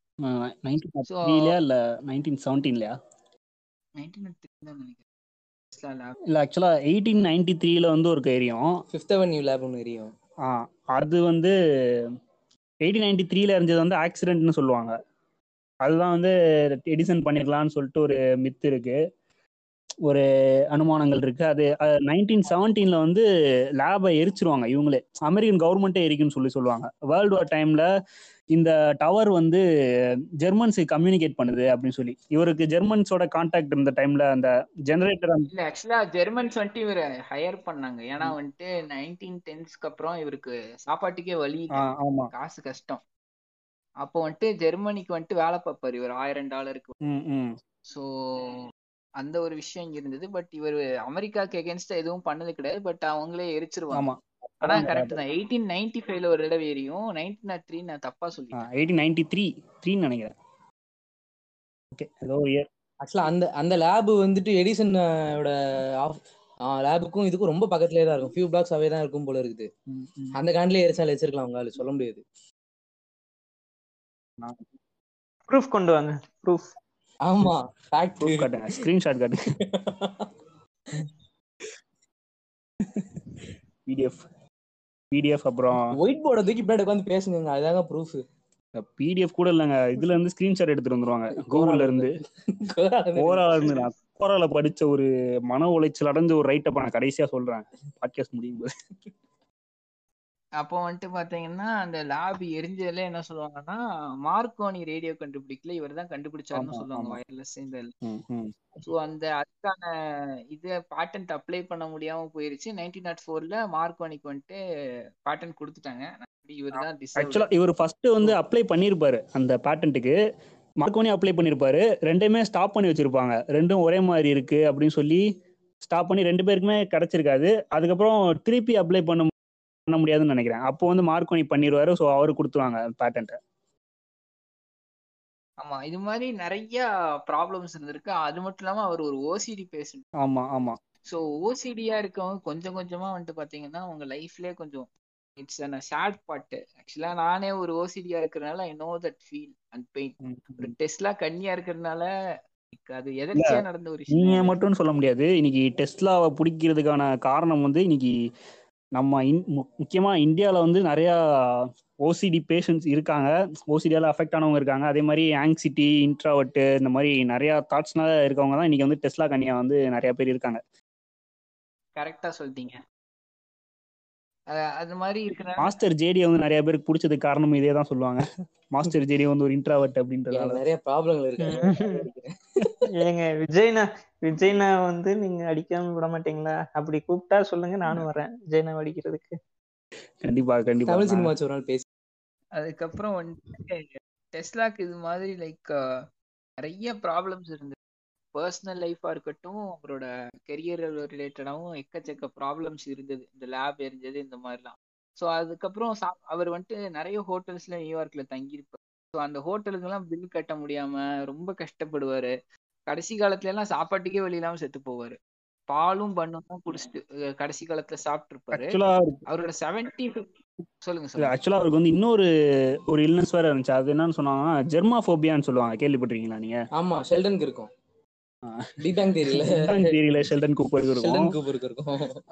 இந்த ஜெர்மாஃபோபியான்ற அவருக்கு வந்து கடைசி காலத்துல இருந்துச்சு. அந்த நைன்டீன் தேர்ட்டி சம்திங் அந்த டைம்ல வந்து அவருக்கு இருந்துச்சு. அதனால என்ன பண்ணுவாராமா ஒரு நாளைக்கு வந்து எயிட்டீன் டவல்ஸ் வந்து க்ளீன் பண்ணி க்ளீன் பண்ணி அதே யூஸ் பண்ணுவாராம். எயிட்டீன் டவல்ஸ் யூஸ் பண்ணுவாராம். அப்புறம் டின்னர் சாப்பிடும் போதெல்லாம் ஒரு ஒரு டசன் இதையாச்சும் யூஸ் பண்ணிடுவாராம். டிஷ்யூஸ் ஆச்சும் யூஸ் பண்ணிடுவாராம். ஸோ அந்த அளவுக்கு வந்து ஒரு பயம் இருக்குமா? அது ஏன்னா அந்த அந்த காலரா அவுட் பிரேக் வந்த டைம்ல வந்து வயசானவங்கலாம் வந்து ஈஸியா இதாயிட்டு இருப்பாங்க. இறந்துருவாங்க அப்படின்ற அந்த நேரத்து அந்த ஒரு அப்போ வந்த ஒரு இதுதான் வந்து அவரோட மைண்ட்ல ஆழமா பதிஞ்சு கடைசியில அவர் கடைசி காலத்துல வந்து அவருக்கு ரொம்ப பயமா இருந்துச்சுன்னு சொல்லி சொல்லுவாங்க. அந்த ஒரு நைன்டீன் தேர்ட்டிஸ்க்கு அப்புறம் அவரோட இறுதி காலகட்டங்கள்ல. அது அதுலயே ஒரு பயம் இருந்துச்சுன்னு சொல்லுவாங்க. அவருக்கு அவ்வளவு பயப்படுவாரு அப்படின்னு சொல்லி சொல்லுவாங்க. ஹாவர்ட் ஹியூக்ஸ் தெரியும். இல்ல ஆக்சுவலா ஓசிடியா இருக்க நிறைய பேரு ஜெர்மாபோபியாவா இருப்பாங்க. அது ஒரு காமன் கேரக்டரிஸ்டிக் மாதிரி. அது மட்டும் இல்லாம நீங்க சொன்னீங்க இல்லையா ஷெல்டன் ரெஃபரன்ஸ் நான் சொல்றேன் பாருங்க இப்போ இன்னொரு ரெஃபரன்ஸ் மாயவன் படத்துல வந்துட்டு அந்த வில்லனுக்கே ஜெர்மாபோபியா ஆ, இருக்கும். ஆமா ஆமா. பார்த்தீங்கன்னா தெரியும். ஆமா. ஹியூக்ஸ் தெரியும்ல ப்ரோ டிரான்ஸ் என்ன ப்ரோ டிரான்ஸ் வேர்ல்ட் ஏர்லைன்ஸ் சொல்லிட்டு நம்ம இது ஏவியேட்டர் மூவி பாத்திருக்கீங்களா இல்ல இல்ல ஏவியேட்டர் மூவில வந்துட்டு அந்த டிடபிள்யூஏன்னு சொல்லிட்டு ஒரு ஏர்லைன்ஸ் இருக்கும். அந்த ஏர்லைன்ஸோட கதையை தான் எடுத்திருப்பாங்க. அது அதை ஃபவுண்ட் பண்ணவர் வந்து ஹாவர்ட் ஹியூக்ஸ்னு ஒருத்தர். அவரு வேற மாதிரி பயங்கரமான ஒரு ஆளு. நம்ம லியோனோ டிகாப்ரியோ வந்து மாஸ் பண்ணியிருப்பார் அந்த ரோல்ல அவருக்கும் ஜெர்மோபோபியா இருக்கும். அவரு இன்னைக்குதான் எந்த ரோல்ல தான் மாஸ் பண்ணா so அந்த மூவிலயுமே வந்து அவருக்கு ஜெர்மோபோபிக் இருக்கும். அந்த பழைய பனிலாம்பரி மாதிரி ஒரே ஒரு ரூம்குள்ள உட்காந்துட்டு படம் பார்த்துட்டே இருப்பாரு. அப்போ ரூம் ஃபுல்லா சுத்தி பார்த்தா டிஷ்யூஸாவே தான் கிடக்கும். வெளியே வர மாட்டார். அந்த மாதிரிலாம் இருக்கும். ஃபன் ஃபேக்ட் நெக்ஸ்ட் அதாவது எடிசன் வந்துட்டு நிறைய பேர் சொல்லுவாங்க எடிசனுக்கு டிசபிலிட்டி இருந்ததுப்பா. என்னப்பா நீங்க எடிசன்ல இப்படி பேசுறீங்க? எடிசன் எவ்வளவு பண்ணிருக்காரு? அதெல்லாம். ஏன் எடிசனுக்கும் டெஸ்லா ஃபேன்ஸுக்கும் ஆகாது எடிசன் ஃபேன்ஸை பார்த்தாலே அப்படியே உமாயோ அந்த மாதிரி ஆயிடுறாங்க அப்படின்னு. முக்கியமான ஒரு காரணம் என்னன்னா வந்துட்டு டெஸ்லாவோட லைஃப் இந்த மாதிரி டெவஸ்டேட் ஆகி போறதுக்கு காரணம் எடிசன் தான். ஏர்லி இனிஷியல் டைம்ஸ் அந்த டைம்ல அந்த 50000 ரூபாய் போனஸ் கொடுக்குறேன்னு ஏமாத்தாம இருந்திருந்தா அவர் அவ்வளவு ஏமாற்றத்தை வாழ்க்கையில சந்திச்சிருக்குமா? உண்மையா சொல்லணும்னா. இல்ல ஆக்சுவலா இந்த இடத்துல நான் இன்னொரு சொல்லிக்கிறேன். அதாவது இப்போ எடிசன் மேல வந்து மொத்த பொலியும் தூக்கி போடுறீங்களா? இப்போ வந்து ஒரு சின்ன விஷயம் சொல்றேன். இது வந்து ஒரு மெசேஜாவே எடுத்துக்கலாம். நாங்க இதே இதை வந்து நாங்க இந்த பாட்காஸ்ட்ல பேசியிருக்கோம். இந்த தள்ளி நில்றா சைக்கோ அப்படின்னு சொல்லிட்டு ஒரு பாட்காஸ்ட் பேசி கன்ஃபஷன்ஸ் அண்ட் இதில் பேசியிருப்போம். அந்த பாட்காஸ்ட்டில் பேசியிருப்போம். அதே தான் நான் இங்கேயும் சொல்கிறேன் இவரோட நீங்கள் அந்த டெஸ்லாவோட இயர் லைஃப் பேசும்போது ஒரு பாயிண்ட் நீங்கள் விட்டுட்டீங்க. ஒரு ஈவெண்ட்டை விட்டுட்டீங்க. அது என்ன பண்ணுவாங்கன்னாமா அவர் சின்ன வயசில் இருக்கும்போது அவரோட அண்ணா வந்து ஒரு நாய்க்குட்டி வளர்த்தாரு. அந்த நாய்க்குட்டியை வந்து ரோட் சைடில் வந்து இறந்துருச்சு அந்த நாய். ஏதோ ஒரு சம்திங் ஏதோ ஆக்சிடென்ட் அந்த மாதிரி ஏதோ நடந்து இறந்துருக்கு.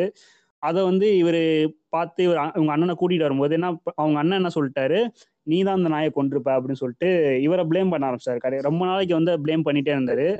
ஸோ எல்லாருமே அவரை சுற்றி நிறையா ப்ளேம் பண்ண ப்ளேம் பண்ண ஆரம்பிக்கும் போது தான் அதுக்கப்புறம் என்ன ஆகுது? அந்த அண்ணாவே வந்து ஒரு தடவை ஹார்ஸ்ல இருந்து கீழே விழுந்து கொஞ்ச நாளே இந்த நாய் இறந்து கொஞ்ச நாளே அவங்க அண்ணாவும் இறந்துறாரு. அந்த ஒரு அந்த சீரியஸ் இன்ஜுரிஸ்ல வந்து அவரும் இறந்துறாரு. ஸோ அந்த டைம்ல தான் என்னது? ப்ளேம் அந்த இவங்க இப்போ நாய்க்குட்டிக்கே ப்ளேம் பண்ணாங்க. இப்போ வந்து இதுக்கும் நம்மளை ப்ளேம் பண்ணிடுவாங்க அப்படின்னு சொல்லிட்டு அவர் என்ன பண்ணுவார்னா அப்போ அப்பவே வந்து அவர் ஒரு ட்ராமடைஸ்டு சுச்சுவேஷன்ல தான் அப்போவே இருந்தாராம். ஸோ அப்போதான் வந்து அதுக்காண்டி தான் நிறைய ஒர்க் பண்ண ஆரம்பிச்சாரு. ஸோ அப்பவே வந்து அவருக்கு நிறைய ஹாலுசினேஷன்ஸ்லாம் வர ஆரம்பிச்சிருச்சு. அவரால் அவர் ஒரு சிக்குடு சைல்டாகவே தான் இருந்திருக்காரு. சின்ன வயசுல இருந்தே. ஸோ அந்த டைம்ல வந்து என்ன அவருக்கு அந்த ப்ளேம் பண்ற இதுல இருந்து எஸ்கேப் ஆகிறதுக்காண்டி என்ன பண்ணுவாருனாமா ஒரு புக்கு படிச்சாராம். ஸோ அது பேர் வந்து த இன்னசென்ஸ் அப்ராட்னு சொல்லி ஒரு புக்கு மார்க் ட்வென்னு சொல்லி எழுதியிருக்காரு. மார்க் ட்வைனோட பெரிய ஃபாலோவர் அதாவது எயிட்டீன் ஃபோர் செவன்டி ஃபோர்ஸ்ல மார்க் ட்வைனோட நிறைய கோர்ஸ் படிச்சு அவரோட மனத அளவுலயும் சரி ரொம்ப மென்டலி பிசிக்கலி ரெண்டும் ஸ்ட்ரென்தன் ஆறக்கு மார்க் ட்வைன் ஒரு காரணம்னு சொல்லி ஆமா ஆமா. ஸோ அந்த டைம்ல மார்க் ட்வைனோட அந்த இன்னசென்ஸ் அப்ராட்ன்ற ஒரு புக்கு படிச்சாரு. ஸோ அதுக்கப்புறம் தான் வந்து அவருக்கு வந்து ஒரு ஒரு ஃபேண்டசி வந்துச்சு. அமெரிக்காவுக்கு போகணும் அங்கே வந்து வாழணும். அந்த நைகரா ஃபால்ஸோட ஃபேண்டசி எல்லாமே அந்த டைம்ல தான் அவருக்கு வந்து உருவாச்சுன்னு சொல்லி சொல்லுவாங்க. ஸோ அப்படி ஒரு சிக்கடு சைல்டா இருந்த ஒரு மனுஷன் தான் வந்து இவர். ஸோ இதுல இருந்து நம்மளும் கத்துக்கணும். நம்ம வந்து இந்த மாதிரி ப்ளேம் பண்ணக்கூடாது. சின்ன வயசுல குழந்தைங்க வந்து எவ்வளோ அஃபெக்ட் ஆவாங்க? ஒரு சிக்கடு சைல்டோட இது என்னவா இருக்கும்? வழி என்ன? அப்படின்றதையும் நம்மளும் புரிஞ்சுக்கணும். இப்போ இந்த இடத்துல கடைசியா வந்து எடிசனுக்கு முட்டு கொடுத்துக்கிறேன். நீங்க வந்து எடிசனை மட்டும் இதுல ப்ளேம் பண்ணக்கூடாது. இல்ல ஆக்சுவலா நான் ஏன் அப்படி சொல்றேன் அப்படின்னா எடிசன் வந்துட்டு டெஸ்லாவை ஒரு விரோதியா தான் எப்பவுமே பார்த்து டெஸ்லா என்னைக்குமே அந்த அளவுக்கு விரோதியா எடிசன் நினைச்சதும் கிடையாது ட்ரீட் பண்ணதும் கிடையாது. எஸ் எடிசனும் டெஸ்லாவும் சேர்ந்து ஒர்க் பண்ணியிருந்தா நம்ம வேர்ல்ட்ல எவ்வளவு விஷயங்கள் நடந்திருக்கும் இந்த விஷயம் இடத்துல அப்படின்னு யோசிச்சு. ரொம்ப ஒரு பார்ட்னர் தான் துரோகியை வந்து குருவா பார்க்கணும் சரிங்களா? அதன் மூலியமா வந்து எடிசன் வந்து என்ன பண்ணிருக்காருன்னா ஒரு குருவா தான் இருந்திருக்காரு. டெஸ்லாக்கு. இன்ஸ்பிரேஷன் ஆக்சுவலாங்க எடிசனுக்கு வந்து டெஸ்லா கூட இருக்கும்போது டெஸ்லாவோட எடிசனோட ஃபேவரட் அசிஸ்டன்ட் யாருன்னா டெஸ்லா தானாமா. அவர் டெஸ்லாவே வந்து அவரோட பயோகிராஃபில ஒரு ஒரு இடத்துல சொல்லியிருப்பாரு. எனக்கு டெஸ்ட் எடிசனுக்கு வந்து என்ன ரொம்ப பிடிக்கும்னு நினைக்கிறேன். ஏன்னா ஒரு தடவை வந்து ஒரு கேக் கட் பண்ணாங்களாம் ஏதோ ஒரு சம்திங் கேக் வந்து அவருக்கு கிட்ட இருந்துச்சா வேற யாருக்குமே கொடுக்காம அவர்கிட்ட வந்து கொடுத்தாராம். ஸோ அதை வந்து சொல்லி காட்டுவார். இந்த மாதிரி எனக்கு கொடுத்தாரு. ஸோ வந்து அவருக்கு என்ன பிடிக்கும்னு நான் நினைக்கிறேன் அப்படின்னு சொல்லி சொல்லுவார். அவரோட பயோகிராஃபில சொல்லியிருப்பாரு. மை இன்வென்ஷன்ஸ் அப்படின்னு சொல்லி ஒரு புக் இருக்கு. அது கிடைச்சா படிச்சு பாருங்க. பாசத்திற்கு எப்பவுமே இதுதான் நிலைமை. என்ன பண்றது? ஆமா. அன்பு ஜெயிக்குமா? அன்பு ஜெயிக்குமா? அதே மாதிரிங்க இன்னொரு இடத்துல பவர் வார் நடந்து முடிக்கும் போது எடிசன் வந்து போய் பேசுவார் டெஸ்லா கிட்ட. நீ ஓகேண்ணா நீ நீ பெரிய அறிவாளி நான் நம்ம எல்லாம் சேர்ந்து ஒர்க் பண்ணலாம். நீ என்கிட்ட திருப்பி என்கிட்ட வந்து அசிஸ்டண்டா சேர்ந்துக்க அப்படின்னு சொல்லி சொல்லுவாரு. எங்க மறுபடியும் திருடு இருக்காங்க. எவரோட தான் ஏமாறும் ஒரு மனுஷன். இந்த இடத்துல இந்த இடத்துல வந்து டெஸ்லாக்கு வந்து நான் வந்து முட்டு கொடுத்துக்கிறேன். பேட் வேர்ட்ஸ் பேசலாம் எக்ஸ்பிளிசிட் தானே அதெல்லாம் பிரச்சனை இல்ல சொல்லுங்க சொல்லுங்க. Okay okay. உம்பு அப்படின்ட்டு போயிட்டு வரோம். அதுக்கப்புறம் வந்து அந்த காஸ்மாலஜி பத்தி அவர் பண்ணதெல்லாம் பேசணும். அந்த த்ரீ சிக்ஸ் நைனை ரிப்பீட்டேட்டிவா போட்டு ஒரு ஆமா ஆமா. ஆமா அது பண்ணாரு. எனக்கு தெரிஞ்சது என்னன்னா ஒரு அந்த கொலராடோ ஸ்ப்ரிங்ஸ்ல வந்துட்டு தனியா தனியா தலைவர் போய் எனக்கு எல்லாத்தையும் எழுதி கொடுத்துட்டு வந்துட்டாரு. ஈஸ்ட் அந்த என்ன- அந்த கம்பெனி இருக்கும்ல அந்த என்னடா? வெ- வெஸ்டிங் ஹவுஸ் வெஸ்டிங் ஹவுஸ் கம்பெனிக்கு வந்து ஃபுல்லா எழுதி கொடுத்து வந்துருவாரு. என்னோட பேட்டன்லாம் நீ வச்சுக்க அந்த ராயல்டி கூட எனக்கு வேணாம்னு சொல்லி எழுதி கொடுத்து வந்துருவாரு.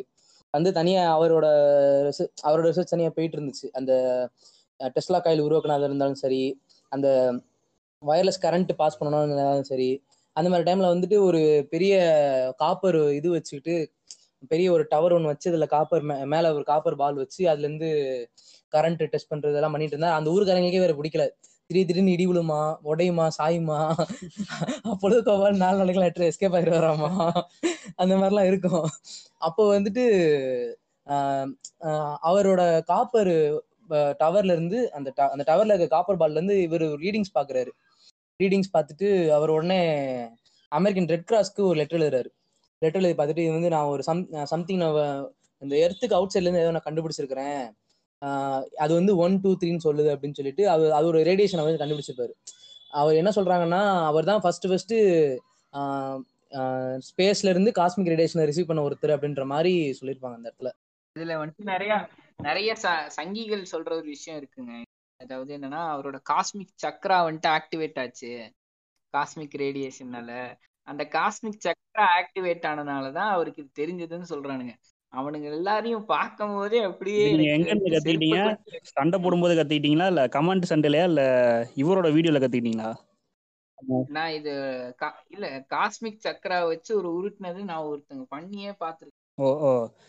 அதுல யூடியூப்ல ஒருத்தர் ஃபேமஸா இப்போ வந்துட்டு இருக்காருல்ல ஸ்ட்ரிங் வினோத்னு ஒருத்தர். ஸ்விங் வினோத்தா? ஆமா. டிஎன்ஏ ஜோசியர்னு ஒருத்தர் இருக்கான். ஐயா யூடியூப்ல டிஎன்ஏ ஆஸ்ட்ராலஜி அவங்கள எல்லாம் பார்த்தாலே அப்படியே வெறியா கோவம் வரும். ஆக்சுவலா ஸ்ட்ரிங் வினயத்தை பார்த்துக்கு காண்டாயிவன் ஒரு அடுத்து ஒரு பாட்காஸ்டே போட்டான்னு நினைக்கிறேன். ஆமா. எந்த பாட்காஸ்ட் பேசணும் அதை பத்தி? அது இது என்ன, இது காஸ்மிக்கா? இது ஜோ- ஜோசியம் ஆஸ்ட்ராலஜி அஸ்ட்ராலஜில அஸ்ட்ராலஜி பேசியிருந்தோம் அதை வச்சுதான். அவன் பண்ண கடுப்புல தான் பேசியிருந்தோம். இந்த மாதிரி புது புது டேர்ம்கள்லாம் நம்ம வந்து புது புது விஷயங்கள்லாம் நம்ம சங்கியோட சண்டை போடும்போது இந்த மாதிரி வீடியோஸ் பார்க்கும்போதெல்லாம் தெரிஞ்சுக்கலாம். ஸோ கண்டிப்பா சப்ஸ்கிரைப் பண்ணி வச்சு இதெல்லாம் தெரிஞ்சுக்கங்க. சப்ஸ்கிரைப் பண்ணாம தெரிஞ்சுக்கோங்கடா. சப்ஸ்கிரைப் பண்ணா அவனுக்கே காசு வரும். யாருட்டுங்க நம்ம இந்துத்துவா பரப்புனா நல்லது தானே அகண்ட பாரதத்துக்காக உழைப்போம் நம்ம சாமி நல்ல நம்ம பாஷை பேசுது. Not religion bro it's way of living yes yes way of living இது இருங்க இருங்க இருங்க. ஒரு ஒரு நாய் போய்கிட்டு இருக்கு பூணூல் போட்டு வந்துருக்கு bring back Sanatana Dharma bro சரி ஓகே இப்போ இப்போ நீங்க இந்த டாபிக் உள்ள போயிட்டீங்க. அதாவது காஸ்மிக் ரேஸ் வயர்லெஸ் அதுக்கெல்லாம் போயிட்டீங்க. அப்போ இனிமேல் எடிசனுக்கான வேலைகள் இருக்காதுல்ல?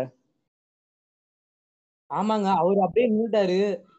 அவர் வேற என்னங்க பண்ணாரு அதான் ஊம்புன்னு சொன்னதுக்கு அப்புறமே போயிட்டாருங்க அப்புறம் என்னங்க? அவ்வளவுதாங்க. சரி அப்ப அப்ப இந்த டீம் எல்லாம் கலைச்சிட்டு எல்லாரும் டெஸ்லா கட்டியா? மாறிக்கலாமா மாறியாச்சு மாறியாச்சு. மாறியாச்சு. ஆக்சுவலா டெஸ்லா வந்துட்டு அந்த காலத்துல இருக்கிற ஒரு ஹார்வர்ட் ஸ்டாக் மாதிரி அப்படிதானே?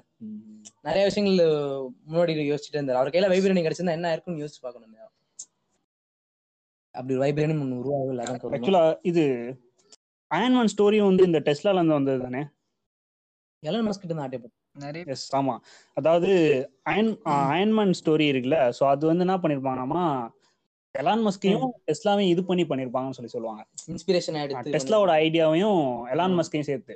எலான் மஸ்க் அந்த டைம்ல தான் டெஸ்லான்ற டெஸ்லா டெஸ்லா கம்பெனி வாங்கியிருக்காப்ல. அந்த டைம்ல தான் ஸ்டார்ட் பண்ண மாதிரி அதாவது எழுபத்தையாயிரம் ரூபாய் கொடுத்து எழுபத்தையாயிரம் எழுபத்தையாயிரம் ரூபாங்கிற எழுபத்தையாயிரம் டாலர் கொடுத்து அந்த டெஸ்லாங்கிற நேம வாங்குவாரு ம், ம். கம்பெனி வாங்கல அப்போ. இல்ல அந்த நேம் வாங்கினாரு. ஆக்சுவலா அந்த கம்பெனி யாரோடது? அந்த ராயல் அந்த நேமுக்கான இது இருக்கும் இல்லையா? ஸோ அதை தான் வாங்கினாரு. டெஸ்ட்லாங்கிற நேம் தான் வாங்கினாரு. கம்பெனி ஆல்ரெடி எக்ஸிஸ்ட் ஆயிட்டு அதே மாதிரி எலான்மெஸ்கோட அந்த டெஸ்ட்லான்னு சொல்றோம் இல்லையா? அதுல ப்ரொனவுன்சியேஷன் டிஃப்ரென்ஸ் இருக்கு. ஆக்சுவலா நிக்கோலா டெஸ்லாவோட இதுல வந்துட்டு ப்ரொனவுன்சியேஷன் எஸ் மாதிரி வரும். எலான்மெஸ்கோட மஸ்கோட வந்துட்டு ஜி அப்படிங்கிற மாதிரி வரும். டெஸ்ட் அந்த மாதிரி வரும். அந்த மாதிரி. ஸோ அதுலேயே டிஃப்ரென்ஸ் இருக்கு. பட் செவன்டி ஃபைவ் தௌசண்ட் கொடுத்து டெஸ்லா அப்படிங்கிற அந்த நேமை வாங்கி இது பண்ணாரு. ஸோ அதுக்கப்புறம் டெஸ்லாவோட லைஃப்ங்கிறது ஒரு வித்தியாசமான ஒரு மனிதரோட லைஃப் அந்த அந்த காலத்தில் இந்த மாதிரி ஒரு மனுஷனை பார்க்கவே முடியாது. ரொம்ப ரேரு அதாவது கல்யாணம் பண்ணிக்கல. செலிபஸி ஃபாலோ பண்ணாரு. ஆக்னோ அதுக்கப்புறம் வந்துட்டு பார்த்தீங்கன்னா பிஸ்னஸ் பண்ண தெரியாத ஒரு மனுஷன். அதுக்கப்புறம் ஒரு ஓசிடி வித்தியாசமான ஒரு மனுஷன் இல்லையா? டெஸ்லா வந்து அதாவது ஒரு இன்ட்ரெஸ்டிங்கான ஒரு மனுஷன். நம்ம வந்து ஒருத்தரை பத்தி முழுசா தெரிஞ்சுக்கணும்னு நினைச்சோம்னா டெஸ்லா அப்புறம் டார்வின் இந்த மாதிரி சில பேரை சூஸ் பண்ணி அவங்கள பத்தி முழுசா தெரிஞ்சுக்கலாம். இந்த சயின்ஸ்ல கொஞ்சம் எந்தசியாசமா இருக்கிறவங்க வந்து அதை தெரிஞ்சுக்கலாம்னு நினைக்கிறேன். கண்டிப்பா. அதுக்கப்புறம் வந்துட்டு டெஸ்லா வந்துட்டு பேட்டன்ட்லாம் ஃபைல் பண்ணாரு ஒரு காலத்துல. ட்ரோன் ப்ரோட்டோடைப்புக்கு எப்போ எயிட்டீன் நைன்டி எயிட்ல அதாவது அவரோட பெரிய ஒரு விஷயம் என்னன்னா மக்களால ஏன் ரெகனைஸ் பண்ணப்படல அப்படின்னா அவரோட ஃபியூச்சரிஸ்டிக் தாட் வந்துட்டு மக்களுக்கு அப்போ புரியல. இவ்வளோ ரொம்ப ஃபியூச்சரிஸ்டிக்கா இருந்தது. இப்போ நம்ம ட்ரோனுங்கிற ஒரு யூசேஜே டூ தௌசண்ட் டென்க்கு அப்புறம் தான் ரொம்ப அதிகமா யூஸ் பண்ணோம். இப்போ நம்ம சங்கரன் எல்லாம் வந்துட்டு பாத்தீங்கன்னா ட்ரோன் யூஸ் பண்ணாம ஹெலிகாப்டர்ல வந்துட்டு வச்சு ஷாட் எடுத்து ப்ரொடியூசர் ஜட்டியை கழட்டினாரு. காசை கழட்டி இது பண்ணி ஜட்டியை கழட்டினாரு. ஏன்னா அப்ப கூட ட்ரோன்? யூஸுக்கு வரல அவ்வளவு அஹ் அப்ப கூட ட்ரோனுங்கிறது யூஸுக்கு வரல. அப்போ நண்பன் படத்து சொல்லுங்க சொல்லுங்க சார் இல்ல நன் அதனால நான் தான் சொல்ல சொல்லுங்க நன்மை படத்தை பத்தி சொல்ல வந்தேன். நண்பன் படத்துல வந்துட்டு அந்த ஃபர்ஸ்ட் சீனுக்கு வந்துட்டு பாத்தீங்கன்னா ட்ரோனுக்கு பதிலா ஹெலிகாப்டர்ல கேமரா எல்லாம் வச்சு எடுத்து ப்ரொடியூசரை வந்துட்டு பயங்கரமா திண்டாட வச்ச மனுஷன். அப்ப கூட ட்ரோன் வந்துட்டு அவ்வளவு யூஸ்ல இல்ல. அந்த காலத்துல எயிட்டீன் நைன்டி எயிட்ல வந்துட்டு யார்கிட்டயா போய் ட்ரோனு இப்படி இப்படின்னு சொன்னா எவனுக்கு புரியும்? ஒன்றும் புரியல. மக்கள் வந்துட்டு அது என்ன நினைச்சாங்கன்னா பேய் பூதம் பிசாசுன்னு நினைச்சாங்க நிறைய பேர். கரெக்ட் தான். ஆக்சுவலா உங்களுக்கு ஏரோப்ளேன் பறக்கணும்னு நினைக்கிறதே வந்து nineteen three nineteen three Wright Wright brothers கொண்டு வர்றானுங்க. அதுக்கப்புறம் அந்த பேனாம் டெவலப் ஆகுது டான் டியூப்லைட் டெவலப் ஆகுது. அதுக்கப்புறம் தான் அவங்களுக்கே அது தெரிய வருது. பறக்க முடியும்ன்றதே அவங்களுக்கு ஆமா. தெரிய வருது. டெஸ்லா வந்துட்டு என்னன்னா ட்ரோன் இந்த சென்ஸ் லைக் போற ட்ரோனு வர ட்ரோன் ஐ மீன் இந்த வேர்ல்டு வார்க்கு போறது ஐ மீன் அதாவது ஒன்றும் இல்லை. டெஸ்லாவை பொறுத்தளவுக்கு இப்போ நம்ம யூஸ் பண்ற ரிமோட்டுக்கு ஒரு முக்கியமான பங்காற்றினவர் டெஸ்லா. டெஸ்லாவும் ஜேசி போஸும் ஆனா எவனுக்குமே தெரியாது. ரிமோட் கண்ட்ரோலை பத்தி பேசும்போது ஒருத்தன் கூட டெஸ்லாவையோ ஜேசி போஸையோ பத்தியும் பேச மாட்டாங்க. ரெண்டு பேரை பத்தியும். ஸோ ரிமோட் கண்ட்ரோல் வயர்லெஸ் டெக்னாலஜிஸ்லாம் ரொம்ப டெவலப் பண்ணாரு டெஸ்லா. எல்லாத்தையும். இது டெஸ்லாவோட ஆரம்ப காலத்துல இதை பண்ணியிருப்பார்ல அவரு. அதாவது இந்த அவங்க காலேஜ்ல இருக்கும்போது ஒரு ஸ்டோரி சொல்லுவாங்க. அவரு ப்ரொஃபசர்ஸ்டே போய் நீங்க கம்யூட்டேட்டர் எதுக்கு யூஸ் பண்றீங்க அப்படின்னு சொல்லி சண்டை போட்டிருப்பாரு. கம்யூட்டேட்டரை நெக்லெக்ட் பண்ணிட்டு நம்ம மேக்னெட்டிக் ஃபீல்ட்லயே வச்சு இது பண்ணலாமே அப்படின்னு சொல்லிட்டு. இது வந்து ஒரு ஒரு ஹாலுசினேஷன் ஸ்டோரி சொல்லுவாங்க. நேயர்களுக்கு கமிட்டேட்டர்னா என்னன்னு சொல்லிருங்க தலைவரே. கம்யூட்டேட்டர்னா என்னன்னா அது அந்த எலக்ட்ரிசிட்டியை வந்து மோட்டாருக்கு இது பண்ற ஒரு ஒரு எலமெண்ட் அந்த மோட்டார்ல இருக்கிற ஒரு எலமெண்ட்னு வச்சுக்கோங்க. ஸோ அதுல இருந்து தான் அதுல இருந்து தான் இதுக்கு வந்து கரண்ட் பாஸ் ஆகி அது வழியா தான் சுத்தும். ஸோ அது அது வந்து என்ன பண்ணுன்னா மாறி மாறி இதாகிட்டே இருக்கும். ஒவ்வொரு அது இப்போ நம்ம ஏசி வந்து நம்ம இது பண்றோம்ல. ஏசி வந்து ஃப்ரீக்குவன்சி போயிட்டு போயிட்டு வருதுல பீக் டு பீக் போகுதுல அது மாதிரி கம்யூட்டேட்டர் என்ன பண்ணோம்னா ஒரு இதுல இருந்து இன்னொரு ஒரு பாயிண்ட்ல இருந்து இன்னொரு பாயிண்ட்டுக்கு அப்படியே மாறி மாறி போயிட்டு இருக்கும். ஸோ அது வந்து கம்யூட்டேட்டர் பண்ணும். அதனால என்ன ஆகும்னா ஃப்ரிக்ஷன் வந்து ஃப்ரிக்ஷனல் லாஸ் வந்து அங்கே நடக்கும். எனர்ஜி வந்து ஃப்ரிக்ஷனால நடக்கிற எனர்ஜி லாஸ் வந்து அங்கே இருக்கும். ஸோ அதெல்லாம் என்ன பண்ணுவாருன்னா இதை கம்யூட்டேட்டரை தூக்கிட்டு அப்போதான் அந்த ஏசி கான்செப்டே அவர் சொல்லுவார். கம்யூட்டேட்டரை தூக்கிட்டு ஏசி கரண்ட் நம்ம இது பண்ணிட்டோம் அப்படின்னா இந்த இதனால நடக்கிற ஃப்ரிக்ஷனல் லாஸ் அப்புறம் வந்து அந்த சவுண்டு இதெல்லாம் கம்மி பண்ணிடலாமே அப்படின்னு சொல்லி சொல்லுவார். ஸோ அப்படிதான் வந்து அந்த கம்யூட்டேட்டரை தூக்கிட்டு அவர் அதுக்கப்புறம் வந்து கம்யூட்டேட்டர் இல்லாமே டச்சிங் இல்லாமலே இதை சுத்த வைக்க முடியுமே அப்படின்னு சொல்லிட்டு தான் அந்த மேக்னெட்டிக் ஃபீல்டை வச்சு இது சுத்தலாம் மோட்டாரை வந்து ரொட்டேட் ஆக வைக்கலாம் அப்படின்னு சொல்லிட்டு ஒரு கான்செப்ட் வந்து கொண்டு வருவார். ஸோ அப்படி வந்து தான் இது. இது இதுக்கு பின்னாடி ஒரு கதை சொல்லுவாங்க. இது வந்ததுக்கான அது இருக்காது தோணுனது எப்படி தோணிருக்கணும்னா ஒரு இதுவும் ஒரு ஹாலுசினேஷன்னால தான் வந்திருக்கும்னு சொல்லி சொல்லுவாங்க. அதாவது ஒரு சின்ன வயசுல அவருக்கு பார்த்தீங்கன்னா என்ன ஹாலுசினேஷன் இருக்கணுமா அந்த காலேஜில் படிச்சுட்டு இருக்கும்போது இவருக்கு ஒரு ரூம்ல உட்காந்துருப்பாராம் ஆனால் அவர் சொல்லுவாராம் இது இங்கிருந்து ஒரு மூணு ரூமுக்கு அப்புறம் ஒரு மூணு ரூம் தாண்டி ஒரு வாட்ச் டிக் ஆகிற மாதிரி எனக்கு ஒரு சவுண்ட் கேட்குது அப்படின்னு சொல்லி சொல்லுவாராம். ஸோ இந்த மாதிரி ஒரு ஹாலுசினேஷன் வந்து அந்த காலத்துல இருந்துச்சு அவருக்கு. ஸோ அந்த ஹாலுசினேஷன்னால அந்த டைம் அந்த டைம்ல இருந்த அந்த ஹாலுசினேஷன்ஸ் தான் வந்து அந்த அதனால வந்து திங்கிங் தான் இதுன்னு சொல்லி அவரோட இதுல எழுதியிருப்பாரு. பயோகிராஃபில வந்து இந்த மாதிரி எழுதியிருப்பாரு. ஸோ அதெல்லாம் இன்ட்ரெஸ்டிங்கா இருக்கும். நான் ஒரு யூடியூப் வீடியோ பார்த்தேன். நிறைய டெஸ்லா பத்திலாம் வந்துட்டு அடிக்கும் போது நிறைய நம்ம தமிழ்லயே வந்துட்டு நிறைய பேர் யூடியூப் வீடியோ பண்ணிருப்பாங்கல்ல ஒரு. சேனல் வந்துட்டு டெஸ்லா ஏலியன் போட்டிருந்தான். எனக்கு உடனே ட்ரிகர் ஆயிடுச்சு டெஸ்லா ஏலியனால படைக்கப்பட்ட ஒருத்தர் டெஸ்லாவே ஏலியன்னு போட்டிருந்தான் இப்பவும் யூடியூப்ல இருக்கும். பாருங்க நண்பர்களே. டெஸ்லா யார் சொன்னது? நானும் பார்த்திருக்கேன்னு நினைக்கிறேன். யார் சொன்னது? Okay okay. ஒரு யூடியூப் சேனல் நான் கூட தெரியல. மதன் ஒரு ஒரு வீடியோ போட்டார் பாத்தீங்களா? ஆக்சுவலா அது வந்து அவனை பத்தி எல்லாம் பேச அது ஆக்சுவலா ஒரு டுவெண்ட்டி டுவெண்ட்டில ஒரு மூவி வந்துச்சு பாத்தீங்களா? சாரி டுவெண்ட்டி செவன்டீன்ல ஒரு மூவி வந்துச்சுல? டெஸ்லா பத்தி. அந்த அந்த மூவியை வந்து அந்த மூவி பேர் எனக்கு மறந்து போச்சு. இந்த கரண்ட் வார் தான் நினைக்கிறேன். அந்த மூவியோட ஸ்டோரி வந்து அப்படியே பேசியிருப்பாருங்க படத்தை பார்த்து கதை சொல்லியிருப்பாரு. அந்த படம் வந்த டைம்ல தான் அதுவும். அந்த படம் வந்து- அந்த படமும் டூ தௌசண்ட் செவன்டீன்ல வந்துச்சு. இவர் வீடியோ போட்டது பாத்தீங்கன்னா அந்த டூ தௌசண்ட் செவன்டீன்ல தான். ஸோ அந்த கதையை வந்து அப்படியே சொல்லியிருப்பாரு. பவர் வார்ல வந்து அந்த அவங்க ஆரம்பிச்சதே பாத்தீங்கன்னா அந்த மூவி ஆரம்பிச்சதே எடிசனும் டெஸ்லா மீட் பண்ணிக்கிற டைம்ல ஆரம்பிக்கும். கரெக்டா அவரு போறது அந்த எல்லாமே அந்த படத்துல வந்து கொஞ்சம் ஃபிக்ஷனலைஸ் பண்ணி சொல்லியிருப்பாங்க. அந்த ஃபிக்ஷனலைஸ்னே வந்து இவர் அப்படியே இதுலயும் சொல்லியிருப்பாரு வீடியோலயும் சொல்லியிருப்பாரு. ஸோ உண்மையிலேயே நடந்ததை சொல்லுவோம் அப்படிலாம் எதுவும் இல்லை. ஸோ அந்த அந்த படத்துல என்ன சொன்னாங்களோ அதை வந்து அப்படியே சொல்லியிருப்பாரு. அந்த படத்துல கொஞ்சம் கொஞ்சம் ஃபிக்ஷன் ஆட் பண்ணியிருப்பாங்க. அந்த இவரோட இந்த லேப் எரிஞ்சது அப்புறம் அந்த பேட்டன்ட் எல்லாம் இவர் மாத்தி விட்டது. ஸோ அதெல்லாம் வந்து கொஞ்சம் ஃபிக்ஷனலைஸா சொல்லியிருப்பாங்க. இதை அவர் அவர் வந்து அப்படியே அதை சொல்லியிருப்பாரு. அந்த படத்துல என்ன சொல்லியிருந்தாங்களோ அதே வந்து இவர் சொல்லியிருப்பாரு. அதனால நான் வந்து யூடியூப் பாக்குறது இல்ல யூடியூப் ஆக்சுவலா வந்துட்டு கேர்லெஸ் டர்பைன்லாம் டெவலப் பண்ணுவார். அவரோட ஃபிஃப்டித் பிறந்த நாள்னு நினைக்கிறேன் நைன்டீன் நாட்லேயே அவர் பிளேட்லெஸ் டர்பைன்ல டெவலப் பண்ணுவார். அவர்கிட்ட இருந்த பிரச்சனையே என்னன்னா டைம்ல இருந்த மக்களுக்கு அது புரியல. இவ்வளோ அட்வான்ஸ் டெக்னாலஜினா யாருக்கும் அந்த டைம்ல இவ்வளோ காம்ப்ளெக்ஸாக இருந்த விஷயம் புரியல. I mean technology and electric so அவரோட தாட்ஸ் ரொம்ப ஃபியூச்சரிஸ்டிக்காக இருந்தது மாதிரி சொன்னேன் இல்லையா? ஸோ அதுதான் பிரச்சனை. அந்த டைம்ல யாரும் அண்டர்ஸ்டாண்ட் பண்ண முடியல. இப்போ ரொம்ப காம்ப்ளெக்ஸான ஒரு விஷயத்த நம்ம முன்னாடி வந்து வச்சா இதெல்லாம் சான்ஸே இல்லை பாசிபிளே இல்லை அப்படின்னு தான் சொல்லுவோம். அதுதான் அவர்கிட்ட ஒரு பிரச்சனையா இருந்தது. அதுக்கப்புறம் நைன்டீன் ஃபிஃப்டீன்ல நடந்த ஒரு மிகப்பெரிய ரூமர் என்னன்னா லைக் எடிசனுக்கும் டெஸ்லாக்கும் சேர்த்து ஒரு நோபல் பிரைஸ் தர போறாங்க அப்படிலாம் வந்துட்டு சொல்லிட்டு இருந்தாங்க. ஆக்சுவலா. கண்டிப்பா எல்லாரும் படிச்சவங்க கேள்விப்பட்டிருப்பாங்க. ரெண்டு டைம். ரெண்டு பேருமே வாங்கல ஆக்சுவலா. டெஸ்லா வந்துட்டு ஏன் வேண்டாம்னு சொன்னாருன்னு சொல்லுவாங்க. இது மித்தா ரூமரா? என்ன எதுனே தெரியாது. ஏன்னா வந்துட்டு எடிசனோட கொடுக்கறதுனால எனக்கு நோபல் பிரைஸ்லாம் வேணாம். நீங்களே அதை வச்சுக்கோங்கன்னு சொன்ன மாதிரி எல்லாம் இல்ல சொல்லுவாங்க ஆக்சுவலா அவரு சொல்லிருக்கிறதுக்கான வாய்ப்பு இல்லைன்னு தான் நினைக்கிறேன். இல்ல இல்ல இல்ல. எடிசன் சொல்லுவாருன்னு நினைக்கிறேன். டெஸ்லா சொல்ல மாட்டேன். எடிசன். சொல்லுவாரு டெஸ்லா சொல்றதுக்கான வாய்ப்புகள் கிடையாதுன்னு தான் நினைக்கிறேன். ஏன்னா அவர் கடைசி வரைக்குமே ஏன்னா அந்த டைம்ல அவர் கடைசி வரைக்குமே எடிசனை பத்தி தப்பா அவர் வந்து பேசியிருக்கவே மாட்டாரு. ஒரு இடத்துல வந்து மென்ஷன் பண்ணியிருப்பாரு என்னன்னா ஆக்சுவலா எடிசன் தான் ரெஃப்யூஸ் பண்ணுவாரு. ஓகே ஓகே அதான் டெஸ்ட் இந்த இடத்துல சொல்றேன். டெஸ்லா வந்து அவரோட இதுல சொல்லியிருப்பாரு. எடிசனை பத்தி பேசும்போது சொல்லியிருப்பாரு. எடிசன் வந்து எப்படிப்பட்ட ஆள்னாமா ஒரு எடிசன் கிட்ட போய் வைக்க பொருளை தொலைஞ்ச ஒரு ஊசியை கண்டுபிடிச்சிட்டாங்கன்னு சொல்லி சொன்னா அவர் பண்ணுவார் கண்டிப்பா. ஆனா அவர் பண்ண மாட்டாரு. அவரோட அசிஸ்டன்ஸ் வச்சு பண்ணுவாரு. அப்படி பண்ணும்போது என்ன அவர் என்ன சொல்றாருன்னா அவரும் ஆக்சுவலா அசிஸ்டண்டா தான் இருந்தாரு. ஸோ அந்த டைம்ல என்ன சொல்லுவாரா நான் வந்து விக்டிம் கிடையாது. ஆனா வந்து நான் ஒரு விட்னஸா இருந்தேன் அந்த இடத்துல. அவங்க அவர் அவரோட அந்த ஒரு மோசமான ஒரு அந்த ஒரு ஈவெண்ட்டுக்கு வந்து நானும் விட்னஸ் ஆயிருந்தேன் அப்படின்னு சொல்லி சொல்லியிருப்பாரு. ஸோ அந்த இடத்துல கூட கொஞ்சம் சாஃப்டா சொல்லியிருப்பாரு. நான் விட்னஸ் விக்டிம் கிடையாது அப்படின்ற மாதிரிலாம் சொல்லியிருப்பாரு.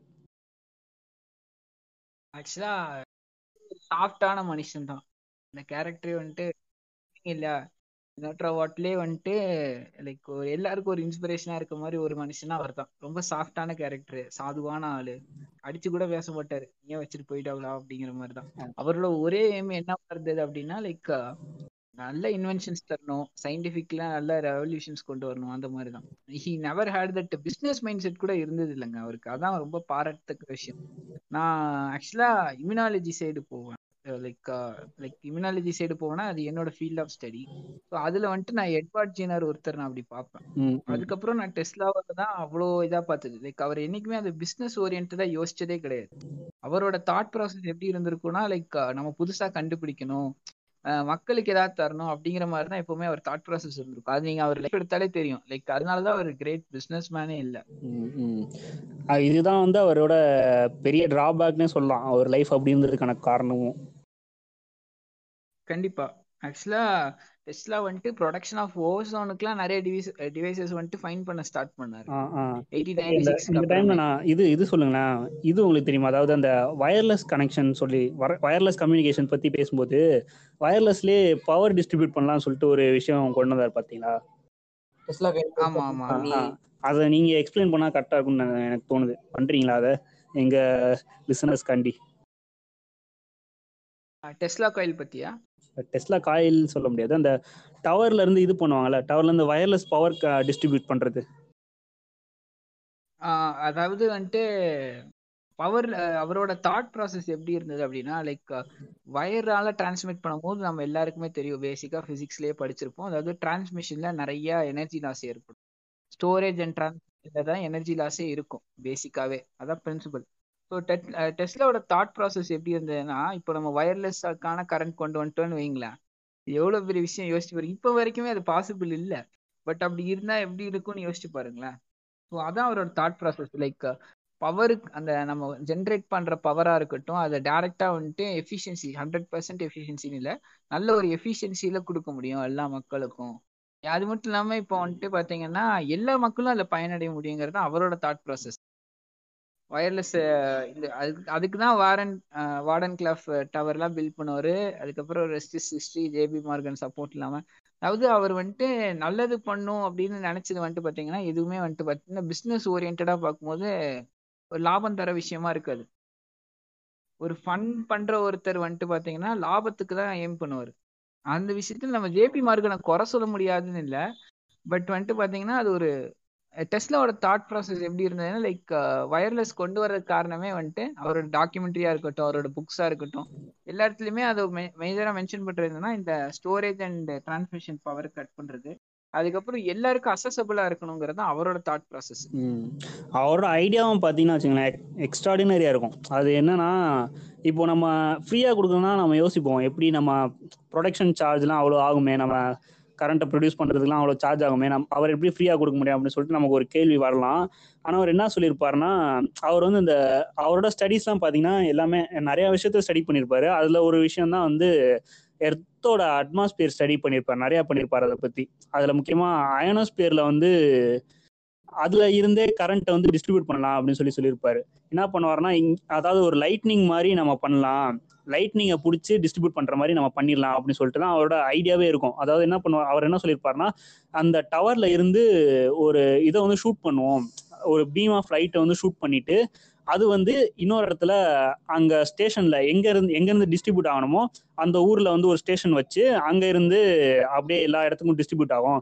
ஸோ அந்த அட்மாஸ்பியரே ஒரு கெப்பாசிட்டர் மாதிரி அந் அந்த ஒரு ஜெயன் கெப்பாசிட்டர் மாதிரி அதுவே ஒர்க் பண்ணும். ஸோ அந்த இடத்துல இருந்து நம்ம அதை கரண்ட்டை வந்து நம்ம வயர்லெஸ்ஸாக டிரான்ஸ்மிட் பண்ண முடியும். யாருக்கும் எந்த பிரச்சனையும் இல்லாமல் டிரான்ஸ்மிட் பண்ணலாம் அப்படின்றது தான் அந்த ஐடியாவே ஸோ அதுவே வந்து ஒரு எக்ஸ்ட்ராடினரி ஐடியாவாக இருக்கும்.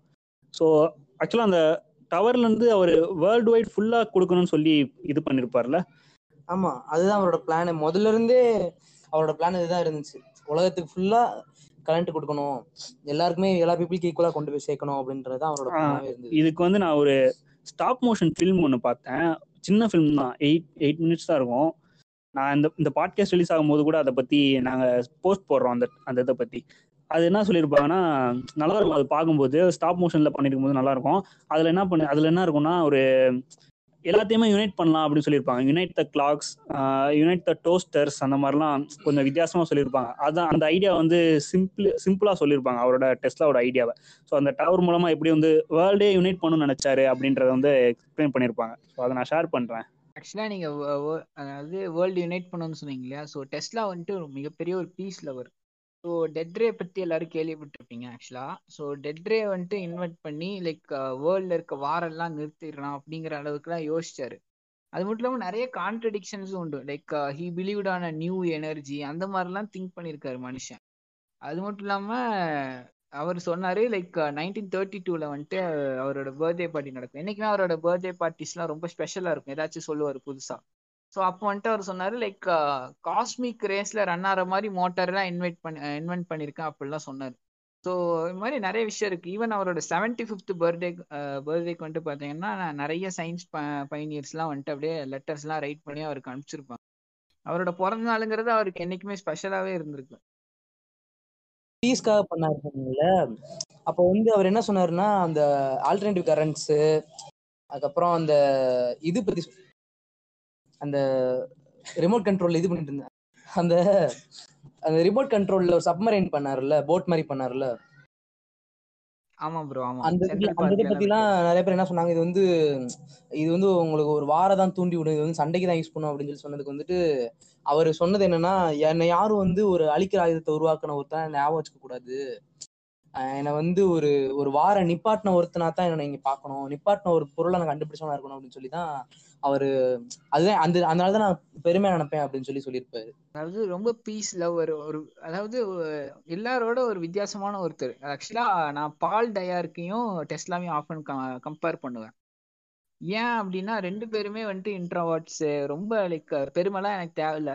ஆக்சுவலாக பால் டயாருக்குலாம் வந்துட்டு அவருக்கு நோபல் பிரைஸ் கொடுக்கும்போது எனக்கு நோபல் பிரைஸ்லாம் வேண்டாம்னு சொன்னார். அவங்களுக்கு நிறைய பேருக்கு தெரிஞ்சிருக்கும். நோபல் பிரைஸே ரெஃப்யூஸ் பண்ணாரு பட் அவங்க கொலிக்ஸ்லாம் கம்பல் பண்ணி வாங்கினாரு.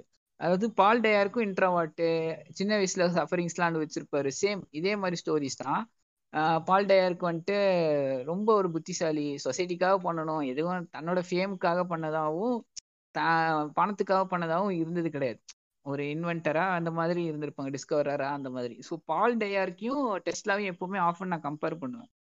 ஸோ ரெண்டு பேருமே எக்ஸலன்சி இந்த ஃபீல்ட் ஆஃப் ஃபிசிக்ஸ்லங்கிற ரெண்டு பேருமே வந்துட்டு கிட்டத்தட்ட சிமிலர் பர்சன்ஸ் தான். அதுக்கப்புறம் வந்துட்டு பாத்தீங்கன்னா டெஸ்லா தன்னோட இறுதி காலத்துல ஆக்சுவலா அவருக்கு நிறைய அதாவது ஒன் மில்லியன் வந்துட்டு டொனேட் பண்ணியிருக்காரு. ஆக்சுவலா அவருக்கு அவர் பேர்ல நிறைய கடன் இருக்கு இப்போவுமே.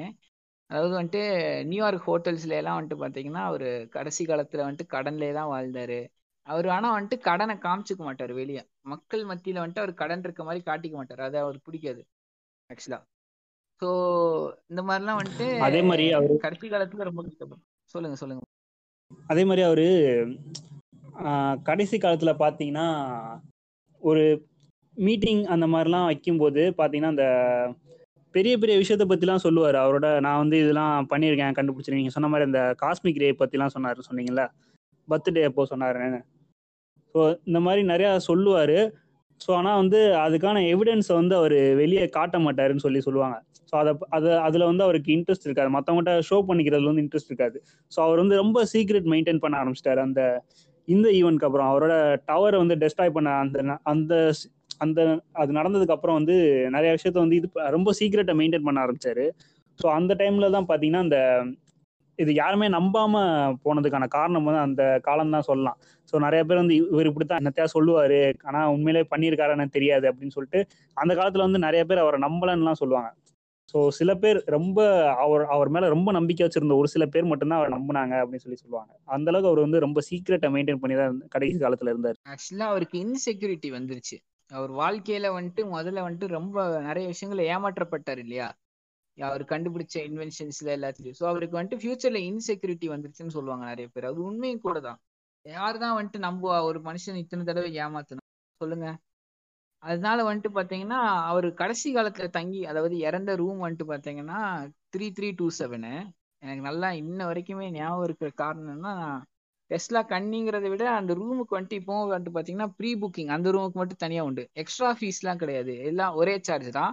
பட் அந்த ரூமுக்கு முதல்ல ப்ரீ புக்கிங் ஸ்டார்ட் பண்ணிடுவாங்க அதனால அந்த ப்ரூக் ரூம் எப்பவுமே புக்டா தான் இருக்கும். அந்த அளவுக்கு ஃபேமஸான ரூம் அந்த ஹோட்டல்ல.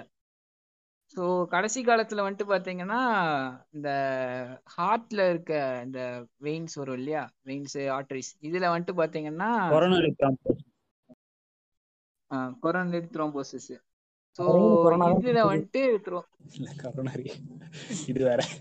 இது வேற கொரோனா கொரோனா இது அதாவது ஹார்ட்டுக்கு வர அந்த பிளட் வெசல்ஸ் எல்லாம் கொரோனரி அப்படிம்பாங்க. இல்லையா? ஸோ அதனால so அதுதான் விஷயம். ஸோ கொரோனரி த்ராம்போசிஸ்ல வந்துட்டு பாத்தீங்கன்னா இறந்து போயிடுவாரு ஆனா எயிட்டி சிக்ஸ் வரைக்கும் வாழ்ந்தாலும் அவர் வாழ்க்கையில ஒரு சாட்டிஸ்பாக்சன் என்னைக்குமே இருந்தது கிடையாது. ஆனா அவர் மிகப்பெரிய ஒரு பேர்ட் லவர் ஒரு ஆர்னித்தாலஜிஸ்ட்னு சொல்ல முடியாது பட் மிகப்பெரிய ஒரு பேர்ட் லவர் பேர்ட்ஸுக்காக அந்த காலத்துல நிறைய அதான். ஆமா ரொம்ப பற்றா இருப்பாரு. பேர்ட்ஸுக்காக அந்த காலத்திலே பல ஆயிரம் ரூபாய் செலவு பண்ணவர் அவரு. டூ தௌசண்ட் டாலர்ஸ்க்கு மேலே செலவு பண்ணாரு. பேர்ட்ஸ்க்காக ஏதோ டிவைஸ்லாம் ஃபைன் பண்ணாருலாம் சொல்லுவாங்க. ஒரு கியூரியஸான ஒரு ஆளு பட் வந்துட்டு என்ன ஆயிடுச்சுன்னா அவர் வாழ்க்கையில சின்ன வயசுல ஏற்பட்ட ட்ராமாஸ் அவருக்கு ஏற்பட்ட நம்பிக்கை துரோகன்றனால அவரோட வாழ்வே செதஞ்சு போச்சு. பிஜினை லவ் பண்ணாருன்னு சொல்லி தான் கேள்விப்பட்டோம் பிஜிஎன் லவர் ஆமா பிஜினை லவ் பண்ணாருலாம் சொல்லுவாங்க ஆக்சுவலா ஒரு பிஜிஎனே வந்து அவரு ஒரு பொண்ணா இமேஜின் பண்ணி அத அதை பத்தி எல்லாம் பேசியிருப்பாரு நிறைய.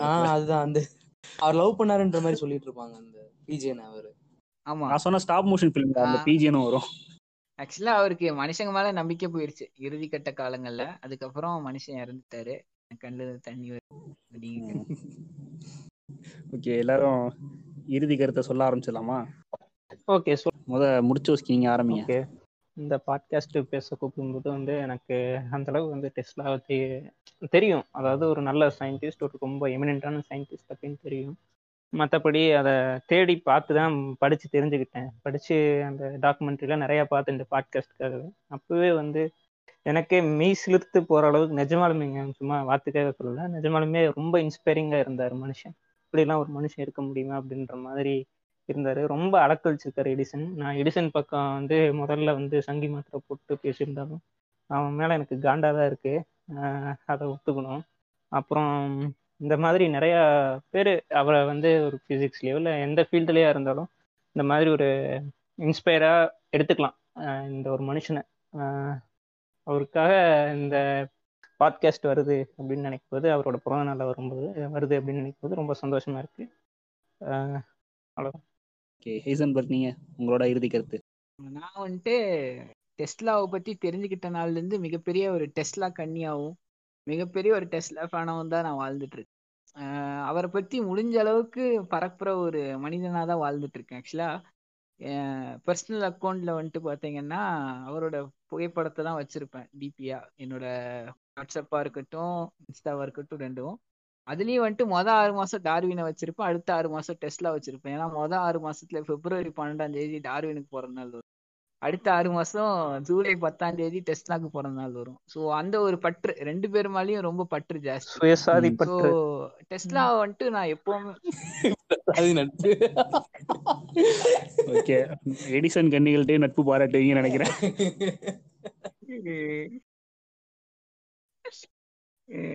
இல்லைங்க. அதாவது வந்துட்டு அந்த மாதிரி லைக் டெஸ்லாவை பரப்புறதும் டெஸ்லாவை பத்தி பேசுறதும் அது மாதிரி நிறைய பண்ணியிருக்கேன் ஆல்ரெடி என் லைஃப்ல ஸோ ஏன் டெஸ்லாவை பத்தி பேசுறேன்னா நம்ம மக்கள்ல எத்தனையோ பேருக்கு டெஸ்லாவை பத்தி தெரியாது.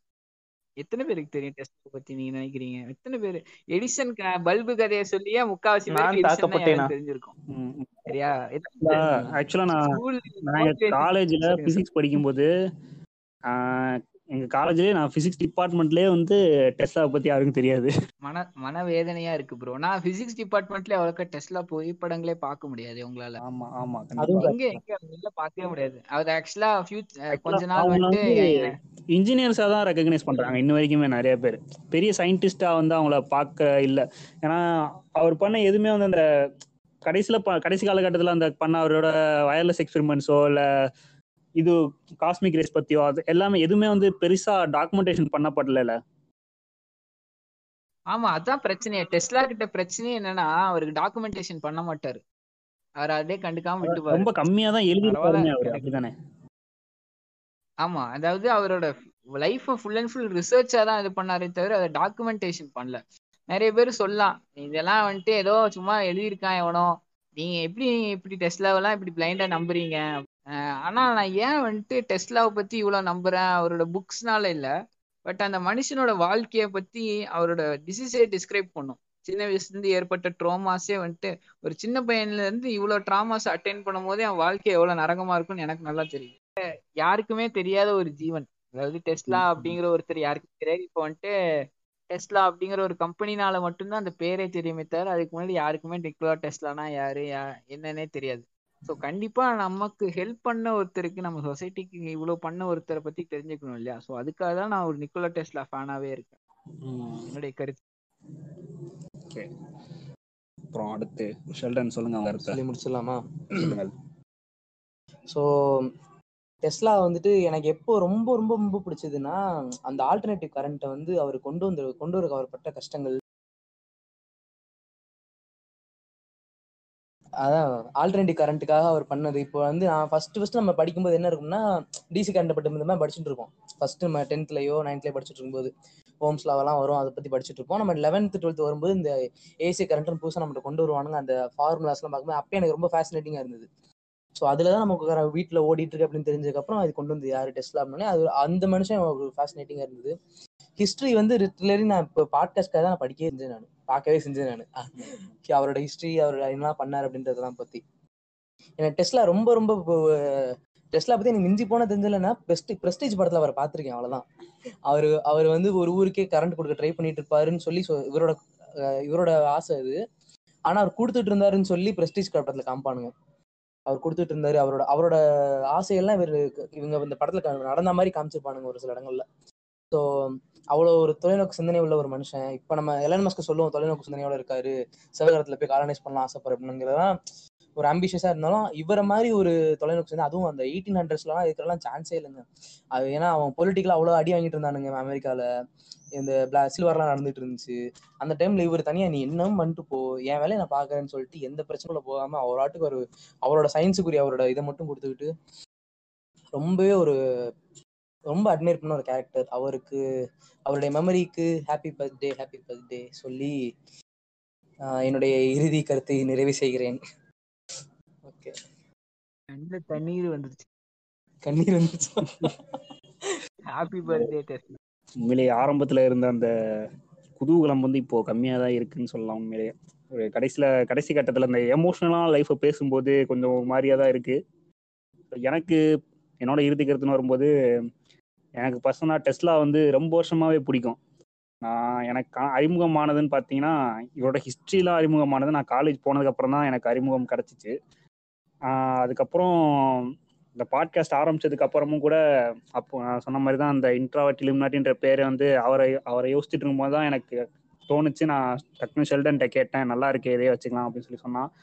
ஸோ அப்படி நானும் வந்து டெஸ்லா கண்ணி தான் டெஸ்லா கண்ணியான முக்கியமான காரணம் வந்து நம்மள மாதிரி அவரும் நிறைய இல்னஸோட போராடி இருக்காரு அப்படின்னே சொல்லலாம். நமக்கே இன்னைக்கு இந்தியாவில் இருக்கிற பெரும்பாலான யங்ஸ்டர்ஸுக்கு இருக்கிற பிரச்சனை அவருக்கு அன்னைக்கு இருந்துச்சு. அவருக்கு அன்னைக்கு லைஃப் லைஃப் முழுக்காவே இருந்துச்சுன்னு சொல்லலாம். ஸோ அதை அவர் ஓவர் கம் பண்ணி அவர் அவ்வளோ டைம் வந்து அதை அதோட ஃபைட் பண்ணுது. ஸோ இதெல்லாம் வந்து அந்த காலத்துலேருந்தே ஒரு இதுனே சொல்லலாம். அதனாலே டக்குன்னு ஒரு அட்டாச்மெண்ட் இருக்கும் அவரோட. சின்ன வயசுலேருந்தே அந்த அட்டாச்சு அட்டாச்மெண்ட் இருந்துச்சு. ஸோ நான் ரொம்ப அவரை பற்றி படிக்கும்போது எனக்கு ரொம்ப ஒரு மாதிரியான ஒரு எஃபெக்டை கொடுத்த சில புக்ஸ் எல்லாம் இருக்கு. த ஹியூமன் சைட் ஆஃப் சயின்ஸ்னு ஸோ அந்த புக் அந்த புக்கு படித்து பாருங்க. ஸோ நான் அதை பாட்காஸ்ட் முடிகிறப்போ நாங்கள் ஒரு கம்பைல் பண்ணி நாங்கள் கண்டிப்பாக போன பாட்காஸ்ட் பண்ண மாதிரி இந்த தடவையும் அப்லோட் பண்ணுறோம் அதெல்லாம். ஸோ அந்த புக்கு அப்புறம் அவரோட பயோகிராஃபி ஆட்டோபயோகிராஃபி ஒன்று இருக்கு. மை இன்வென்ஷன்ஸ் அப்படின்னு சொல்லி ஒரு பயோகிராஃபி இருக்கு. ஸோ அதுவும் படிச்சு பாருங்க. ஸோ ரெண்டுமே வந்து இது எல்லாமே சயின்ஸ் இல்லாமல் அதாவது மற்றவங்களுக்கு நார்மலாக எல்லாருக்குமே புரியுற மாதிரியான ஒரு புத்தகம்னே சொல்லலாம். ரெண்டுமே அப்படிதான் இருக்கும். நம்ம ஜென்ரலாக ஒருத்தரோட வரலாறை தெரிஞ்சுக்கணும் அப்படின்ற மாதிரியான நிறைய பாயிண்ட் ஆஃப் வியூஸ் வந்து அவங்க சொல்லியிருப்பாங்க. டெஸ்லாம் அவரோடதையும் சொல்லியிருப்பாரு. த ஹியூமன் சைட் ஆஃப் சயின்ஸ்லேயும் வந்து அந்த கரண்ட் வாரை பற்றி சொல்லியிருப்பாங்க. ரெண்டு பேரை பற்றியுமே சொல்லியிருப்பாங்க. எடிசன் பற்றியும் இருக்கும் டெஸ்லா பற்றியும் இருக்கும். ஸோ எடிசன் பற்றின சில விஷயங்களும் இருக்கும். ஆனால் ப்ரூவ் பண்ணப்படாத விஷயங்களை வந்து அவங்க பேசியிருக்க மாட்டாங்க. ஸோ ப்ரூஃபோட இருக்கிறத இன்னைக்கு வரைக்கும் வெளியே வந்திருக்கிற உண்மைகளை வந்து அதில் நிறைய இடத்துல பதிவு பண்ணியிருப்பாங்க. அதெல்லாம் படிக்கும்போது எனக்கு இன்னமும் வந்து டெஸ்லா மேலே ஒரு மதிப்பு வந்து இன்னமும் கூடுச்சுன்னே சொல்லலாம். ஸோ அவரோட முக்கியமான அந்த இ- அவரோட வாழ்க்கையில நிறைய டேர்னிங் பாயிண்ட்ல இருந்ததை நான் கன்க்ளூட் பண்ணிடுறேன் சின்னதாக இந்த பாட்காஸ்ட்ல பேசினதெல்லாம். ஸோ பெருசான பெரிய விஷயம்னு பார்த்தீங்கன்னா அவருக்கு நடந்த அந்த கேட்டஸ்ட்ரோபிக் ஃபயரை சொல்லலாம். எயிட்டீன் நைன்டி த்ரீல நடந்த அந்த ஃபயர் ஆக்சிடென்ட் ஸோ அது வந்து அவரோட லைஃப்பை வந்து பெருசாக மாத்துச்சு. அதுக்கப்புறம் நிறைய பிஸ்னஸ் ஃபெயிலியர்ஸ் அவரோட லைஃப்ல இருந்துச்சு. ஆரம்ப காலகட்டத்தில இருந்து இறுதி இறுதி கட்ட வரைக்குமே அவர் ஒரு பிஸ்னஸ் பண்ண தெரியாத ஒரு மனுஷனா கடைசி வரைக்கும் நிறைய ஃபெயிலியர்ஸ் வந்து அப்புறம் பார்த்தீங்கன்னா அவரோட சீக்ரெட்டிக் நேச்சரும் வந்து ஒரு பெரிய அவருக்கு ஒரு பெரிய ஒரு டிராபேக்காகவே இருந்துச்சுன்னா சொல்லலாம். ஸோ அவர் கடைசி வரைக்குமே அவரோட அவரோட இன்வென்ஷன்ஸ் பற்றி இதெல்லாம் பற்றி பேசினதே இல்லை. கடைசியில் அவர் சாகும்போது கூட அவர்கிட்ட இருந்து அந்த அவரோட ரூமில் போலீஸ் வந்து கைப்பற்றின அந்த பொருட்கள் எல்லாமே வந்து ரொம்ப நாளாக ஒரு மித்தாவே தான் இருந்துச்சு. அதை சண்டை போட்டு தான் அவங்க வந்து அமெரிக்கன்ஸ் வந்து வாங்கினாங்கன்னே சொல்லுவாங்க. அது இந்த freedom of freedom of information சொல்லி ஒரு ஆக்ட் இருக்கும். நம்ம ஊரில் ரைட் டு இன்ஃபர்மேஷன் ஆக்ட் மாதிரி. ஸோ அது மாதிரி freedom of information act use பண்ணி டெஸ்ட்லா என்னென்னலாம் க கடைசியில் டெஸ்ட்லாவோட ரூம்ல இருந்து நீங்கள் என்னெல்லாம் எடுத்தீங்க அப்படின்னு சொல்லிட்டு அதை வாங்கினாங்கன்னு சொல்லுவாங்க. ஸோ அவ்வளோ கஷ்டப்பட்டு அதை வந்து வெளியே கொண்டு வந்தாங்க. ஸோ அது வந்ததுக்கு அப்புறம் தான் நிறைய விஷயங்கள் வந்து தெரிஞ்சிச்சுன்னே சொல்லுவாங்க. அவரோட அவரோட லெட்டர்ஸ் அந்த மாதிரியான விஷயங்கள்லாம் அதுக்கப்புறம் தான் தெரிஞ்சுன்னு சொல்லுவாங்க. ஸோ அதெல்லாம் வெளியே வந்ததால தான் இன்னைக்கு நம்ம வந்து நிறைய பேர் டெஸ்ட்லாம் கன்னியா மாறி இருக்கோம் இன்னைக்கு உட்காந்து பாட்காஸ்டே போட்டுட்டு இருக்கோம் அவரை பத்தி பேசிட்டு இருக்கோம். அவரோட பர்த்டேக்காண்டி ஸ்பெஷல் பாட்காஸ்ட் இன்னைக்கு போடுறோம் அப்படின்னா ஸோ அந்த மாதிரியான சில முயற்சிகள் தான் காரணம். ஸோ அதெல்லாம் படிக்கும்போது ஒரு பெரிய ப்ரெஷர் கிடைக்கும் அப்படின்னு நான் நம்புறேன். நீங்களும் உங்களால் முடிஞ்சா ஒரு ஒருத்தரை பற்றி முழுசாக தெரிஞ்சுக்கணும்னு ஆசைப்பட்டீங்கன்னா டெஸ்லாவை பற்றி தெரிஞ்சுக்கலாம். ஸோ அதுக்கு வந்து ஒரு எந்த விதத்துலையுமே ஒரு உங்களுக்கு ஒரு சலிப்பை ஏற்படுத்தாத ஒரு மனுஷனா நான் பார்க்குறேன் அவரை. ஸோ அந்த அளவுக்கு எனக்கு எனக்கு ரொம்ப பிடிச்ச ஒரு மனிதன். சயின்டிஸ்டான்னு சொல்றத விட ஒரு இன்வென்டரா சொல்றத விட எனக்கு ரொம்ப ரொம்ப பிடிச்ச ஒரு மனுஷன் வந்து டெஸ்லா தான். ஸோ அப்படி அதை சொல்லிக்கிட்டு இந்த என்னோட இறுதி கருத்தை நான் முடிச்சுக்கிறேன். டெஸ்லாவை பத்தி ஒரே ஒரு சின்ன டெஸ்லான்னு இல்லை டெஸ்லா மாதிரி பல பேர் இருக்காங்க. அதாவது மெண்டலா இருக்கட்டும் அதுக்கப்புறம் ஹியூஜன்ஸா இருக்கட்டும் இது மாதிரி பல பேர் இருக்காங்க ஹிஸ்டரியில ஸோ அது மாதிரி பல அண்டர் ரேட்டட் சயின்டிஸ்ட் நம்ம மாடர்ன் சொசைட்டிக்காக ஹெல்ப் பண்ணி இந்த மாதிரி பண்ண எவ்வளவோ பேர் இருக்காங்க. ஸோ அவங்க எல்லார பத்தியும் கண்டிப்பா தெரிஞ்சுக்கணும். நான் ஒரு ஒருத்தர் பத்தி கண்டிப்பா இன்னும் கூடிய சீக்கிரத்துல எங்களுடைய சைட்டோனியம் பாட்காஸ்ட்ல வந்துட்டு பேசுறேன் பிட்ல ஸோ ஜான்ஸ்னோன்னு ஒருத்தரை பத்தி இஸ் ஃபாதர் ஆஃப் எபிடமாலஜி அப்படின்னு சொல்லுவாங்க. ஸோ அந்த ஃபீல்ட் சைடில் நான் இருக்கிறேன். கண்டிப்பா அவரை பத்தி பேசுறேன். இது மாதிரி பல பேர் இருக்காங்க. ஸோ இவங்க எல்லார பற்றியும் தெரிஞ்சுக்கிறது நம்மளோட கடமைங்கிறத விட இவங்களை எல்லாரையும் போற்றியாச்சும் மகிழணும். படங்களுக்கு எதிரானவன் இல்லை நான். பட் எந்த அளவுக்கு நம்ம ஒரு செலிபிரிட்டிஸை செலிப்ரேட் பண்ணுறோமோ அந்த அளவுக்கு நம்ம சயின்டிஸ்டையும் செலிப்ரேட் பண்ணுங்கிறது தான் என்னோட எப்பவுமே ஒரு ஆசையாகவும் இருந்திருக்கு நோக்கமாகவும் இருந்திருக்கு. இங்க த இங்க தல தளபதி சண்டை ட்விட்டர்ல போடுறதுக்கு சரியா இருக்கே? வேற இங்க எப்ப போய் படிக்கிறது? அதே மாதிரிங்க இப்போ நம்ம செலிபிரிட்டிஸை இந்த அது சயின்டிஸ்ட்டை வந்து செலிப்ரேட் பண்றோம் அப்படின்றத தாண்டி இன்னைக்கு நம்ம இப்போ டெஸ்லாண்ட் எடிசனை பத்தி பேசுறதுனால இன்னைக்கு நமக்கு என்ன கிடைச்சிருச்சுன்னு சொல்லிட்டு நிறைய பேர் நினைக்கலாம். அது அதுல வந்து ஒரு பெரிய விஷயம் இருக்கு. அன்னைக்கு வந்து அவங்க மற்ற சயின்டிஸ்ட்லாம் பார்த்தீங்கன்னா தியரிஸில் கான்சன்ட்ரேட் பண்ணியிருப்பாங்க அதனால அன்னைக்கே இமீடியட்டாக மக்களுக்கு என்ன யூஸ் ஐன்ஸ்டீன் வந்து என்னதான் ஃபோட்டோ எலக்ட்ரிக் எஃபெக்ட் எல்லாத்தையும் சொல்லியிருந்தாலும் அன்னைக்கு வந்து மக்களுக்கு வந்து அது பெரிய இதுவே கிடையாது. ஒரு பெரிய மேட்டரே கிடையாது. ஆனால் அன்னைக்கு இருந்த இந்த இன்வென்டர்ஸ் எல்லாருமே அந்த டெஸ்ட்லாவாக இருக்கட்டும் எடிசனாக இருக்கட்டும் வெஸ்டிங் ஹவுஸாக இருக்கட்டும் இன்னைக்கு நம்ம பேசின எல்லா மனுஷங்களுமே பார்த்தீங்கன்னா அன்னைக்கு மனிதர்கள் அந்த அமெரிக்காவோட வரலாறுல வந்து ஒரு முக்கியமான இடத்துல இருந்தவங்க. ஸோ அன்னைக்கு அமெரிக்கா முன்னேறிட்டு இருந்த முன்னேறிட்டு இருந்த ஒரு காலகட்டத்தில் ரயில்வேஸாக இருக்கட்டும் கேஸாக இருக்கட்டும் பவராக இருக்கட்டும் இந்த மாதிரி எல்லா விஷயத்துலையுமே வந்து அவங்க வந்து பெரிய கான்ட்ரிபியூட் பண்ணுவாங்க. கோல்ல இருந்து எல்லா டெக்னாலஜிஸுமே அன்னைக்கு வந்து அவங்க பெரிய கான்ட்ரிபியூஷன் கொடுத்தாங்க. ஸோ அதெல்லாம் பற்றி தெரிஞ்சுக்கிட்டு நம்ம ஒரு ஒரு வளர்ற கண்ட்ரியா ஸோ நேஷனலிசம் பேசுகிறேன்னு நினைக்க வேணாம். ஒரு அதாவது தேவையான விஷயங்களை வந்து நம்ம கற்றுக்கலாம் அதே மாதிரி இவங்க லைஃப்ல இருந்து நம்ம அந்த இப்போ பேட்டன்ட்டுக்கு அப்ளை பண்ணுறவங்க ஸோ அவங்கலாம் வந்து இந்த இதுலேருந்து நிறையா கற்றுக்கலாம் பேட்டன் பேட்டன் ரைஸ் பற்றி தெரிஞ்சுக்கிறதுக்கு இந்த மாதிரி இவங்களோட லைஃப் ஸ்டைல்லாம் படிச்சீங்கன்னா அந்த காலத்தில் பேட்டன் ரைஸ் எப்படி இருந்துச்சு இப்போ எப்படி இருக்குது அப்படின்றதெல்லாம் நமக்கு ஒரு புரிதல் கிடைக்கும். ஸோ அதெல்லாம் ஒரு ரீசனாக எடுத்து தான் அந்த இந்த மாதிரி நம்ம பேசுறது. பழைய சயின்டிஸ்ட்லாம் எடுத்து பேசுறது. இதனால நமக்கு என்ன நடக்க போகுது நம்ம வாழ்க்கையில் என்ன முன்ன என்ன- என்ன மாற்றம் வரப்போகுது அப்படின்லாம் இல்லை. கண்டிப்பாக ஒரு மாற்றம் வரும். ஒரு சின்ன ஒரு தாட் ப்ராசஸ் ஆச்சும் சேஞ்ச் ஆகுமே தவிர அது அதுதான் வந்து இன்னைக்கு நாங்கள் பேசுனதோட ஒரு முக்கிய நோக்கம். கண்டிப்பாங்க. நீங்க சொன்னது ரொம்ப உண்மை. ஹிஸ்டரியை படிச்சு என்னடா தெரிஞ்சுக்க போறீங்க அப்படின்னு நிறைய பேர் வந்து கேட் கேட்பாங்க. புது ஜன அந்த அவங்களுக்கு வந்து ஒரு எப்பவுமே அந்த ஹிஸ்டரியை படிச்சு என்ன பண்ண போறோம் அப்படின்னு நிறைய பேருக்கு இருக்கு. ஆனா ஃபியூச்சரை வந்து டிட்டர்மைன் பண்ணணும்னா ஹிஸ்டரி ரொம்ப முக்கியம். அந்த நேரத்துல இந்த மாதிரியான முக்கியமான ஆட்களை வந்து சயின்ஸ் இதுல வந்து படிக்கிறதுங்கிறது ஆஹ் நிறைய பேர்த்துக்கு ரொம்ப இன்ஸ்பிரேஷனா இருக்கும். நான் முதல்ல சொன்ன மாதிரியே. அதை தான் நான் சொல்லணும்னு விரும்புறேன். அப்புறம் இந்த பாட்காஸ்டுக்கு அழைத்தமைக்கு ரொம்ப நன்றி. ரொம்ப நன்றி ப்ரோ நீங்க வந்ததுக்கு. மிக்க நன்றி ப்ரோ டெஸ்லாவை பத்தி ஷேர் பண்றதுக்கும் இந்த பாட்காஸ்ட் அமைச்சதுக்கும் ரொம்ப நன்றி. ஆக்சுவலா சயின்ஸ் பாட்காஸ்டர் சார்பா நான் ஒரு விஷயம் சொல்லணும்னு நான் என்ன ஆசைப்படுவேன்னா எங்களுக்கான லைக் பிளேஸோ அதெல்லாம் கிடைக்காது. பட் நாங்க இதெல்லாம் பேசுறது பிளேஸ்க்காகவோ எதுக்காகவோ இல்லோ எங்களோட பேஷனுக்காகவும் நாங்க அவங்க மேல வச்சிருக்க ஒரு லவ்வுக்காகவும் தான். அது எல்லார்ட்டையும் பரப்பணும். ஒரு நல்ல ஹெல்த்தியான சயின்டிஃபிக் சொசைட்டியை ப கொண்டு வரணுங்கிறதுக்காக மட்டும்தான் சயின்ஸ் பாட்காஸ்டர்ஸ் வந்து சயின்ஸ் பத்தி பாட்காஸ்ட் பேசி போடுறோம். நாங்களா இருக்கட்டும் இன்ட்ரோவர்ட் இலுமினாட்டியா இருக்கட்டும். அதுக்கப்புறம் இன்னும் இன்னும் பல நிறைய கம்யூனிகேட்டர்ஸ் இருக்காங்க. தெரியாதவங்க மிஸ்டர் ஜி கே மீன் தெரியாதவங்க இந்த சென்ஸ் லைக் இன்னும் பல பேர் இருக்காங்க. கலக்கி ஒரு பாட்காஸ்ட் இருக்கு. இது மாதிரி நிறைய சயின்ஸ் கம்யூனிகேட்டர்ஸோட ஒரு பங்கு என்னவா இருக்குன்னா எங்களுக்கு கிரெடிட்ஸோ இல்லை பிளேஸை விட நீங்க எல்லாரும் தெரிஞ்சுக்கணும் அப்படிங்கிறது தான். பிளேஸுக்காக பேசணும்னு எங்களுக்கு எந்த இது இதுவும் இல்லை. சயின்ஸ் பாட்காஸ்ட் பிளேஸ் போகாதுன்னு எங்களுக்கும் தெரியும். இதே நாங்களும் வந்துட்டு ஒரு சிரிப்பா ஒரு டேங்கா பேசலாம். தெரியும் எங்களுக்கும். பட் ஏன் சயின்ஸ் பேசணும் அப்படின்னா நீங்க எல்லாம் தெரிஞ்சுக்கணும். இவங்க எல்லார பத்தி ப- தெரிஞ்சுக்கணும் அப்படிங்கிற ஒரு நல்ல எண்ணம் தான். மதுரையை பத்தி பேச சசிகுமார் விஷாலாம் இருக்கிறாங்க சென்னையை பத்தி பேச நான் தானங்க இருக்கேன். அப்படின்ற மாதிரி சயின்ஸ் பத்தி பேச. ஆமா. நம்ம பேசலன்னா யாரும் பேச மாட்டாங்க பேசுறவங்களும் ஸ்டூடெண்ட் சயின்ஸ் அதுக்கு ஆமாங்க உண்மையிலே நம்ம பேசலன்னு வச்சுக்கோங்க. நம்ம சயின்ஸ் இப்போ பேசல அப்படின்னா சங்கிங்க வந்து சயின்ஸ் அவங்களுக்கு உடைமையானதாக்கிடுவாங்க ஐயோ ரொம்ப பண்ணிட்டு இருக்காங்க இந்த கிளப் ஹவுஸ் எல்லாம் போனா தாங்க முடியல. நீங்க கூட ரெண்டு நாளா மீன் போட்டுட்டு இருந்தீங்களே கிளப் ஹவுஸ்ல ஜோதிடம் கணிதம் மாதிரி. நிறைய விஷயம் நடக்குங்க நீங்க கிளப் ஹவுஸ்ல போறதை விடுங்கங்க. இப்ப இருக்க நிறைய இன்ஸ்டா பேஜஸ்ல என்னன்னு போடுறானுங்க.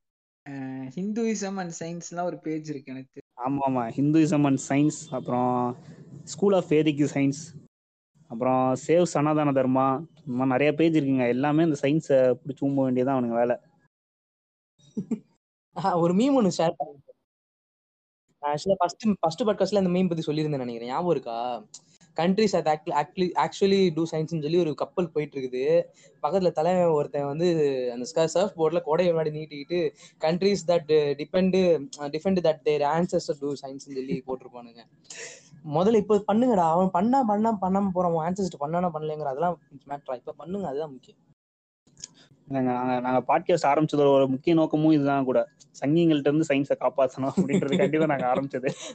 நல்லது நல்லது. என்ன? எல்லாரும் சேர்ந்து ஒரு நாள் எல்லாம் போங்க பேஜுக்கு வந்துட்டு பாத்தீங்கன்னா ஒன் மில்லியன் ஃபாலோவர்ஸ் இருக்காங்க. ஆமா ஆமா. பார்க்கவே அப்படியே எரிச்சலா இருக்கும். என்ன ஹேசன்பேக் லைவ்ல பேசின மாதிரி சங்கி கோட்ஸ்னு ஆரம்பிச்சிடலாமா?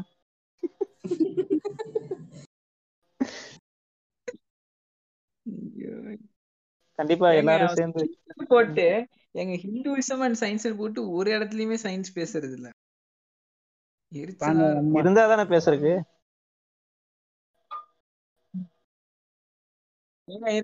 அதுல ஒரு அதுல ஒரு விஷயம் இருக்கு. சிவகர் பாபுஜி தால்பாட்டேன்னு ஒருத்தர் இருந்தாராமா? எயிட்டீன் நைன்டீன் ஃபைவ்ல அவர் தான் ரைட் பிரதர்ஸ்க்கு முன்னாடியே வந்துட்டு பாத்தீங்கன்னா வால்மீகி சாஸ்திரா வச்சு ஏரோப்ளேன் கண்டுபிடிச்சாராமா ஆக்சுவலா சோ அப்படின்னு போட்டிருக்காங்க. அதுக்கு நாற்பத்தி ஓராயிரத்தி அறுநூத்தி முப்பது லைக் எப்பா? எங்க நம்ம நாங்க ஒரு பேஜ்ல உங்களை நாங்க எங்க பேஜ்ல ஒரு தடவை உங்களை டேக் பண்ணி போட்டிருந்தோம்ல அகத்தியர் வந்து.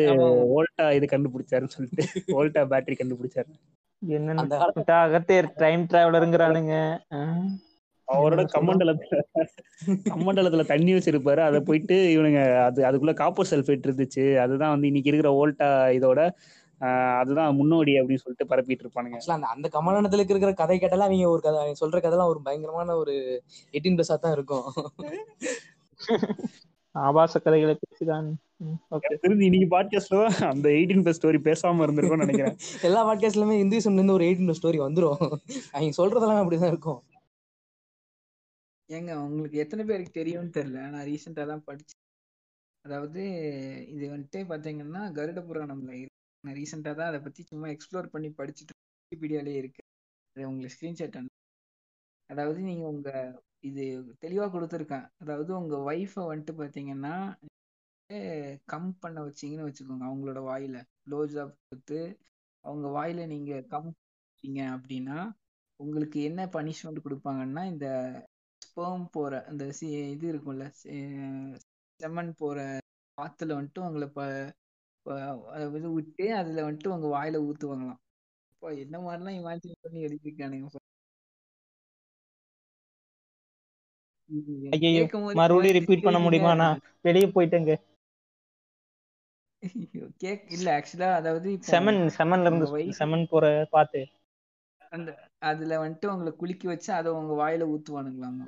என்ன karma is a boomerang hence proved இருங்கங்க. பயங்கரமா எழுதியிருப்பானுங்க. நான் அது ஸ்டேட்டஸ் போடலாம் நினைச்ச ஒரு நாள் சைக்கோட்ஸ்ல ஸ்டோரியும் எங்க ஸ்டேட்டஸும் போடலான்ட்டு இருந்தேன். சரி ரொம்ப டிஸ்கைசிங்கா இருக்கும் அதை படிக்கும் போதே முத தடவை. இந்த மாதிரி நிறைய எழுதியிருக்கானுங்க அந்த வார்த்தை எஸ்இஎக்ஸ்ங்கிற வார்த்தையை யூஸ் பண்ணாலே வந்து பத்து ஃபாலோவர் போயிடும் நீங்க இதெல்லாம் போட்டீங்கன்னா. இன்ஃபோர்டெயின்மெண்ட்டுக்கு மதிப்பு இல்லைங்க. கிரிஞ்சு பண்ணாதான் மதிப்பு. நிறைய பேர் அப்படி பண்ணிட்டு இருக்கானுங்க. நார்மி டேங்க்குங்கிற பாட்காஸ்ட் லெவலுக்கே வந்துருச்சு. Normie podcast tank podcast. பாட்காஸ்ட்ல கூட நார்மி வந்துட்டாங்களா? ஆமா ஆர்ஜே பாலாஜி பண்றான் தெரியுமா தெரியாது அவனுக்கு. ஆமா ஆமா. ட்ரெண்டிங்ல இருக்காரு அவர். ட்ரெண்டிங்ல இருக்காரு அவரு. அடுத்த எய்த்திசம்னு இன்னைக்கு ஒரு பாட்காஸ்ட் போட்டிருக்காரு. சனிக்கிழமை போட்டாரா? இன்னைக்கு எனக்கு விஜயவரதனா விஜய் வரதராஜ் ஆமா ஏத்திசம் போட்டிருந்தாரு நல்லா இருந்துச்சு நான் கூட ஆர்ஜே பாலாஜின்னு நினைச்சேன். அந்த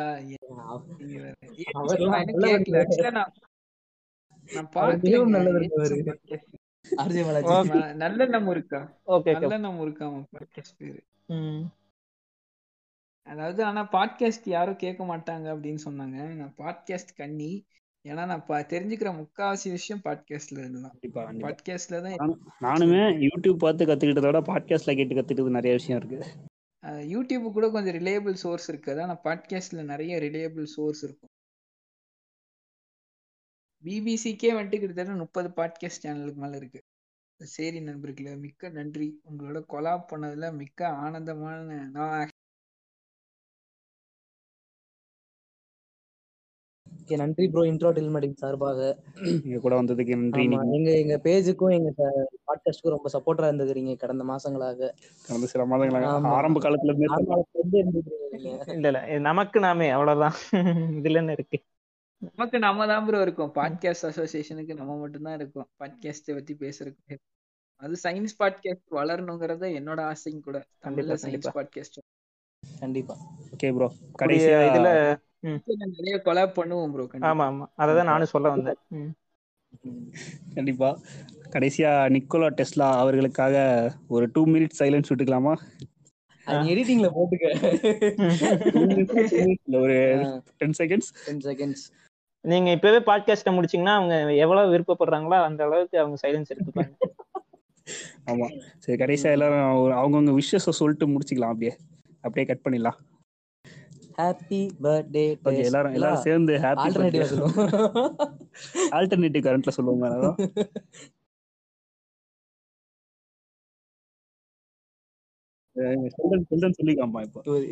மாடலேஷன் மறுபடியும் சொல்லவா?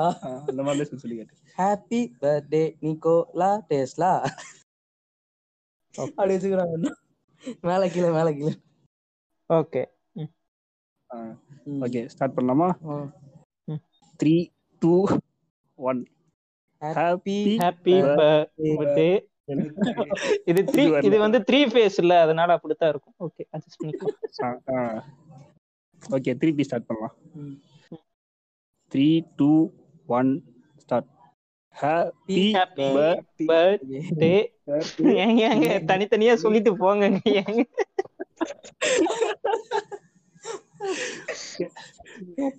ஓகே எல்லாரும் அவங்க மாடுலேஷன்ல சொல்லிருங்க. அவ்வளவுதான். என்னோட ஆல்ரெடி இருக்கும் நீ போட்டுக்க. ஹாப்பி பர்த்டே நிக்கோலா டெஸ்லா ஆமா உங்களுடைய மெமரிக்காக ஆமா happy birthday Nikola Tesla happy birthday anniversary தலைவா. நிக்கோலா டெஸ்லா ஆறவர் இவர் கண்ணி. கன்னிகளின் சார்பாக நாங்க இன்னைக்கு பாட்காஸ்ட் ரிலீஸ் பண்றோம் உங்களுக்காக. ஆமா. அவர் ஆத்மாட்ட பேசணும்னு நினைச்சிட்டு இருக்காங்க. எங்களுக்கு அதெல்லாம் பிலீவ் கிடையாது. அவரோட மெமரி கிட்ட பேசிட்டு இருக்கோம் அவரோட ஐடியாஸ் கிட்ட பேசிட்டு இருக்கோம்.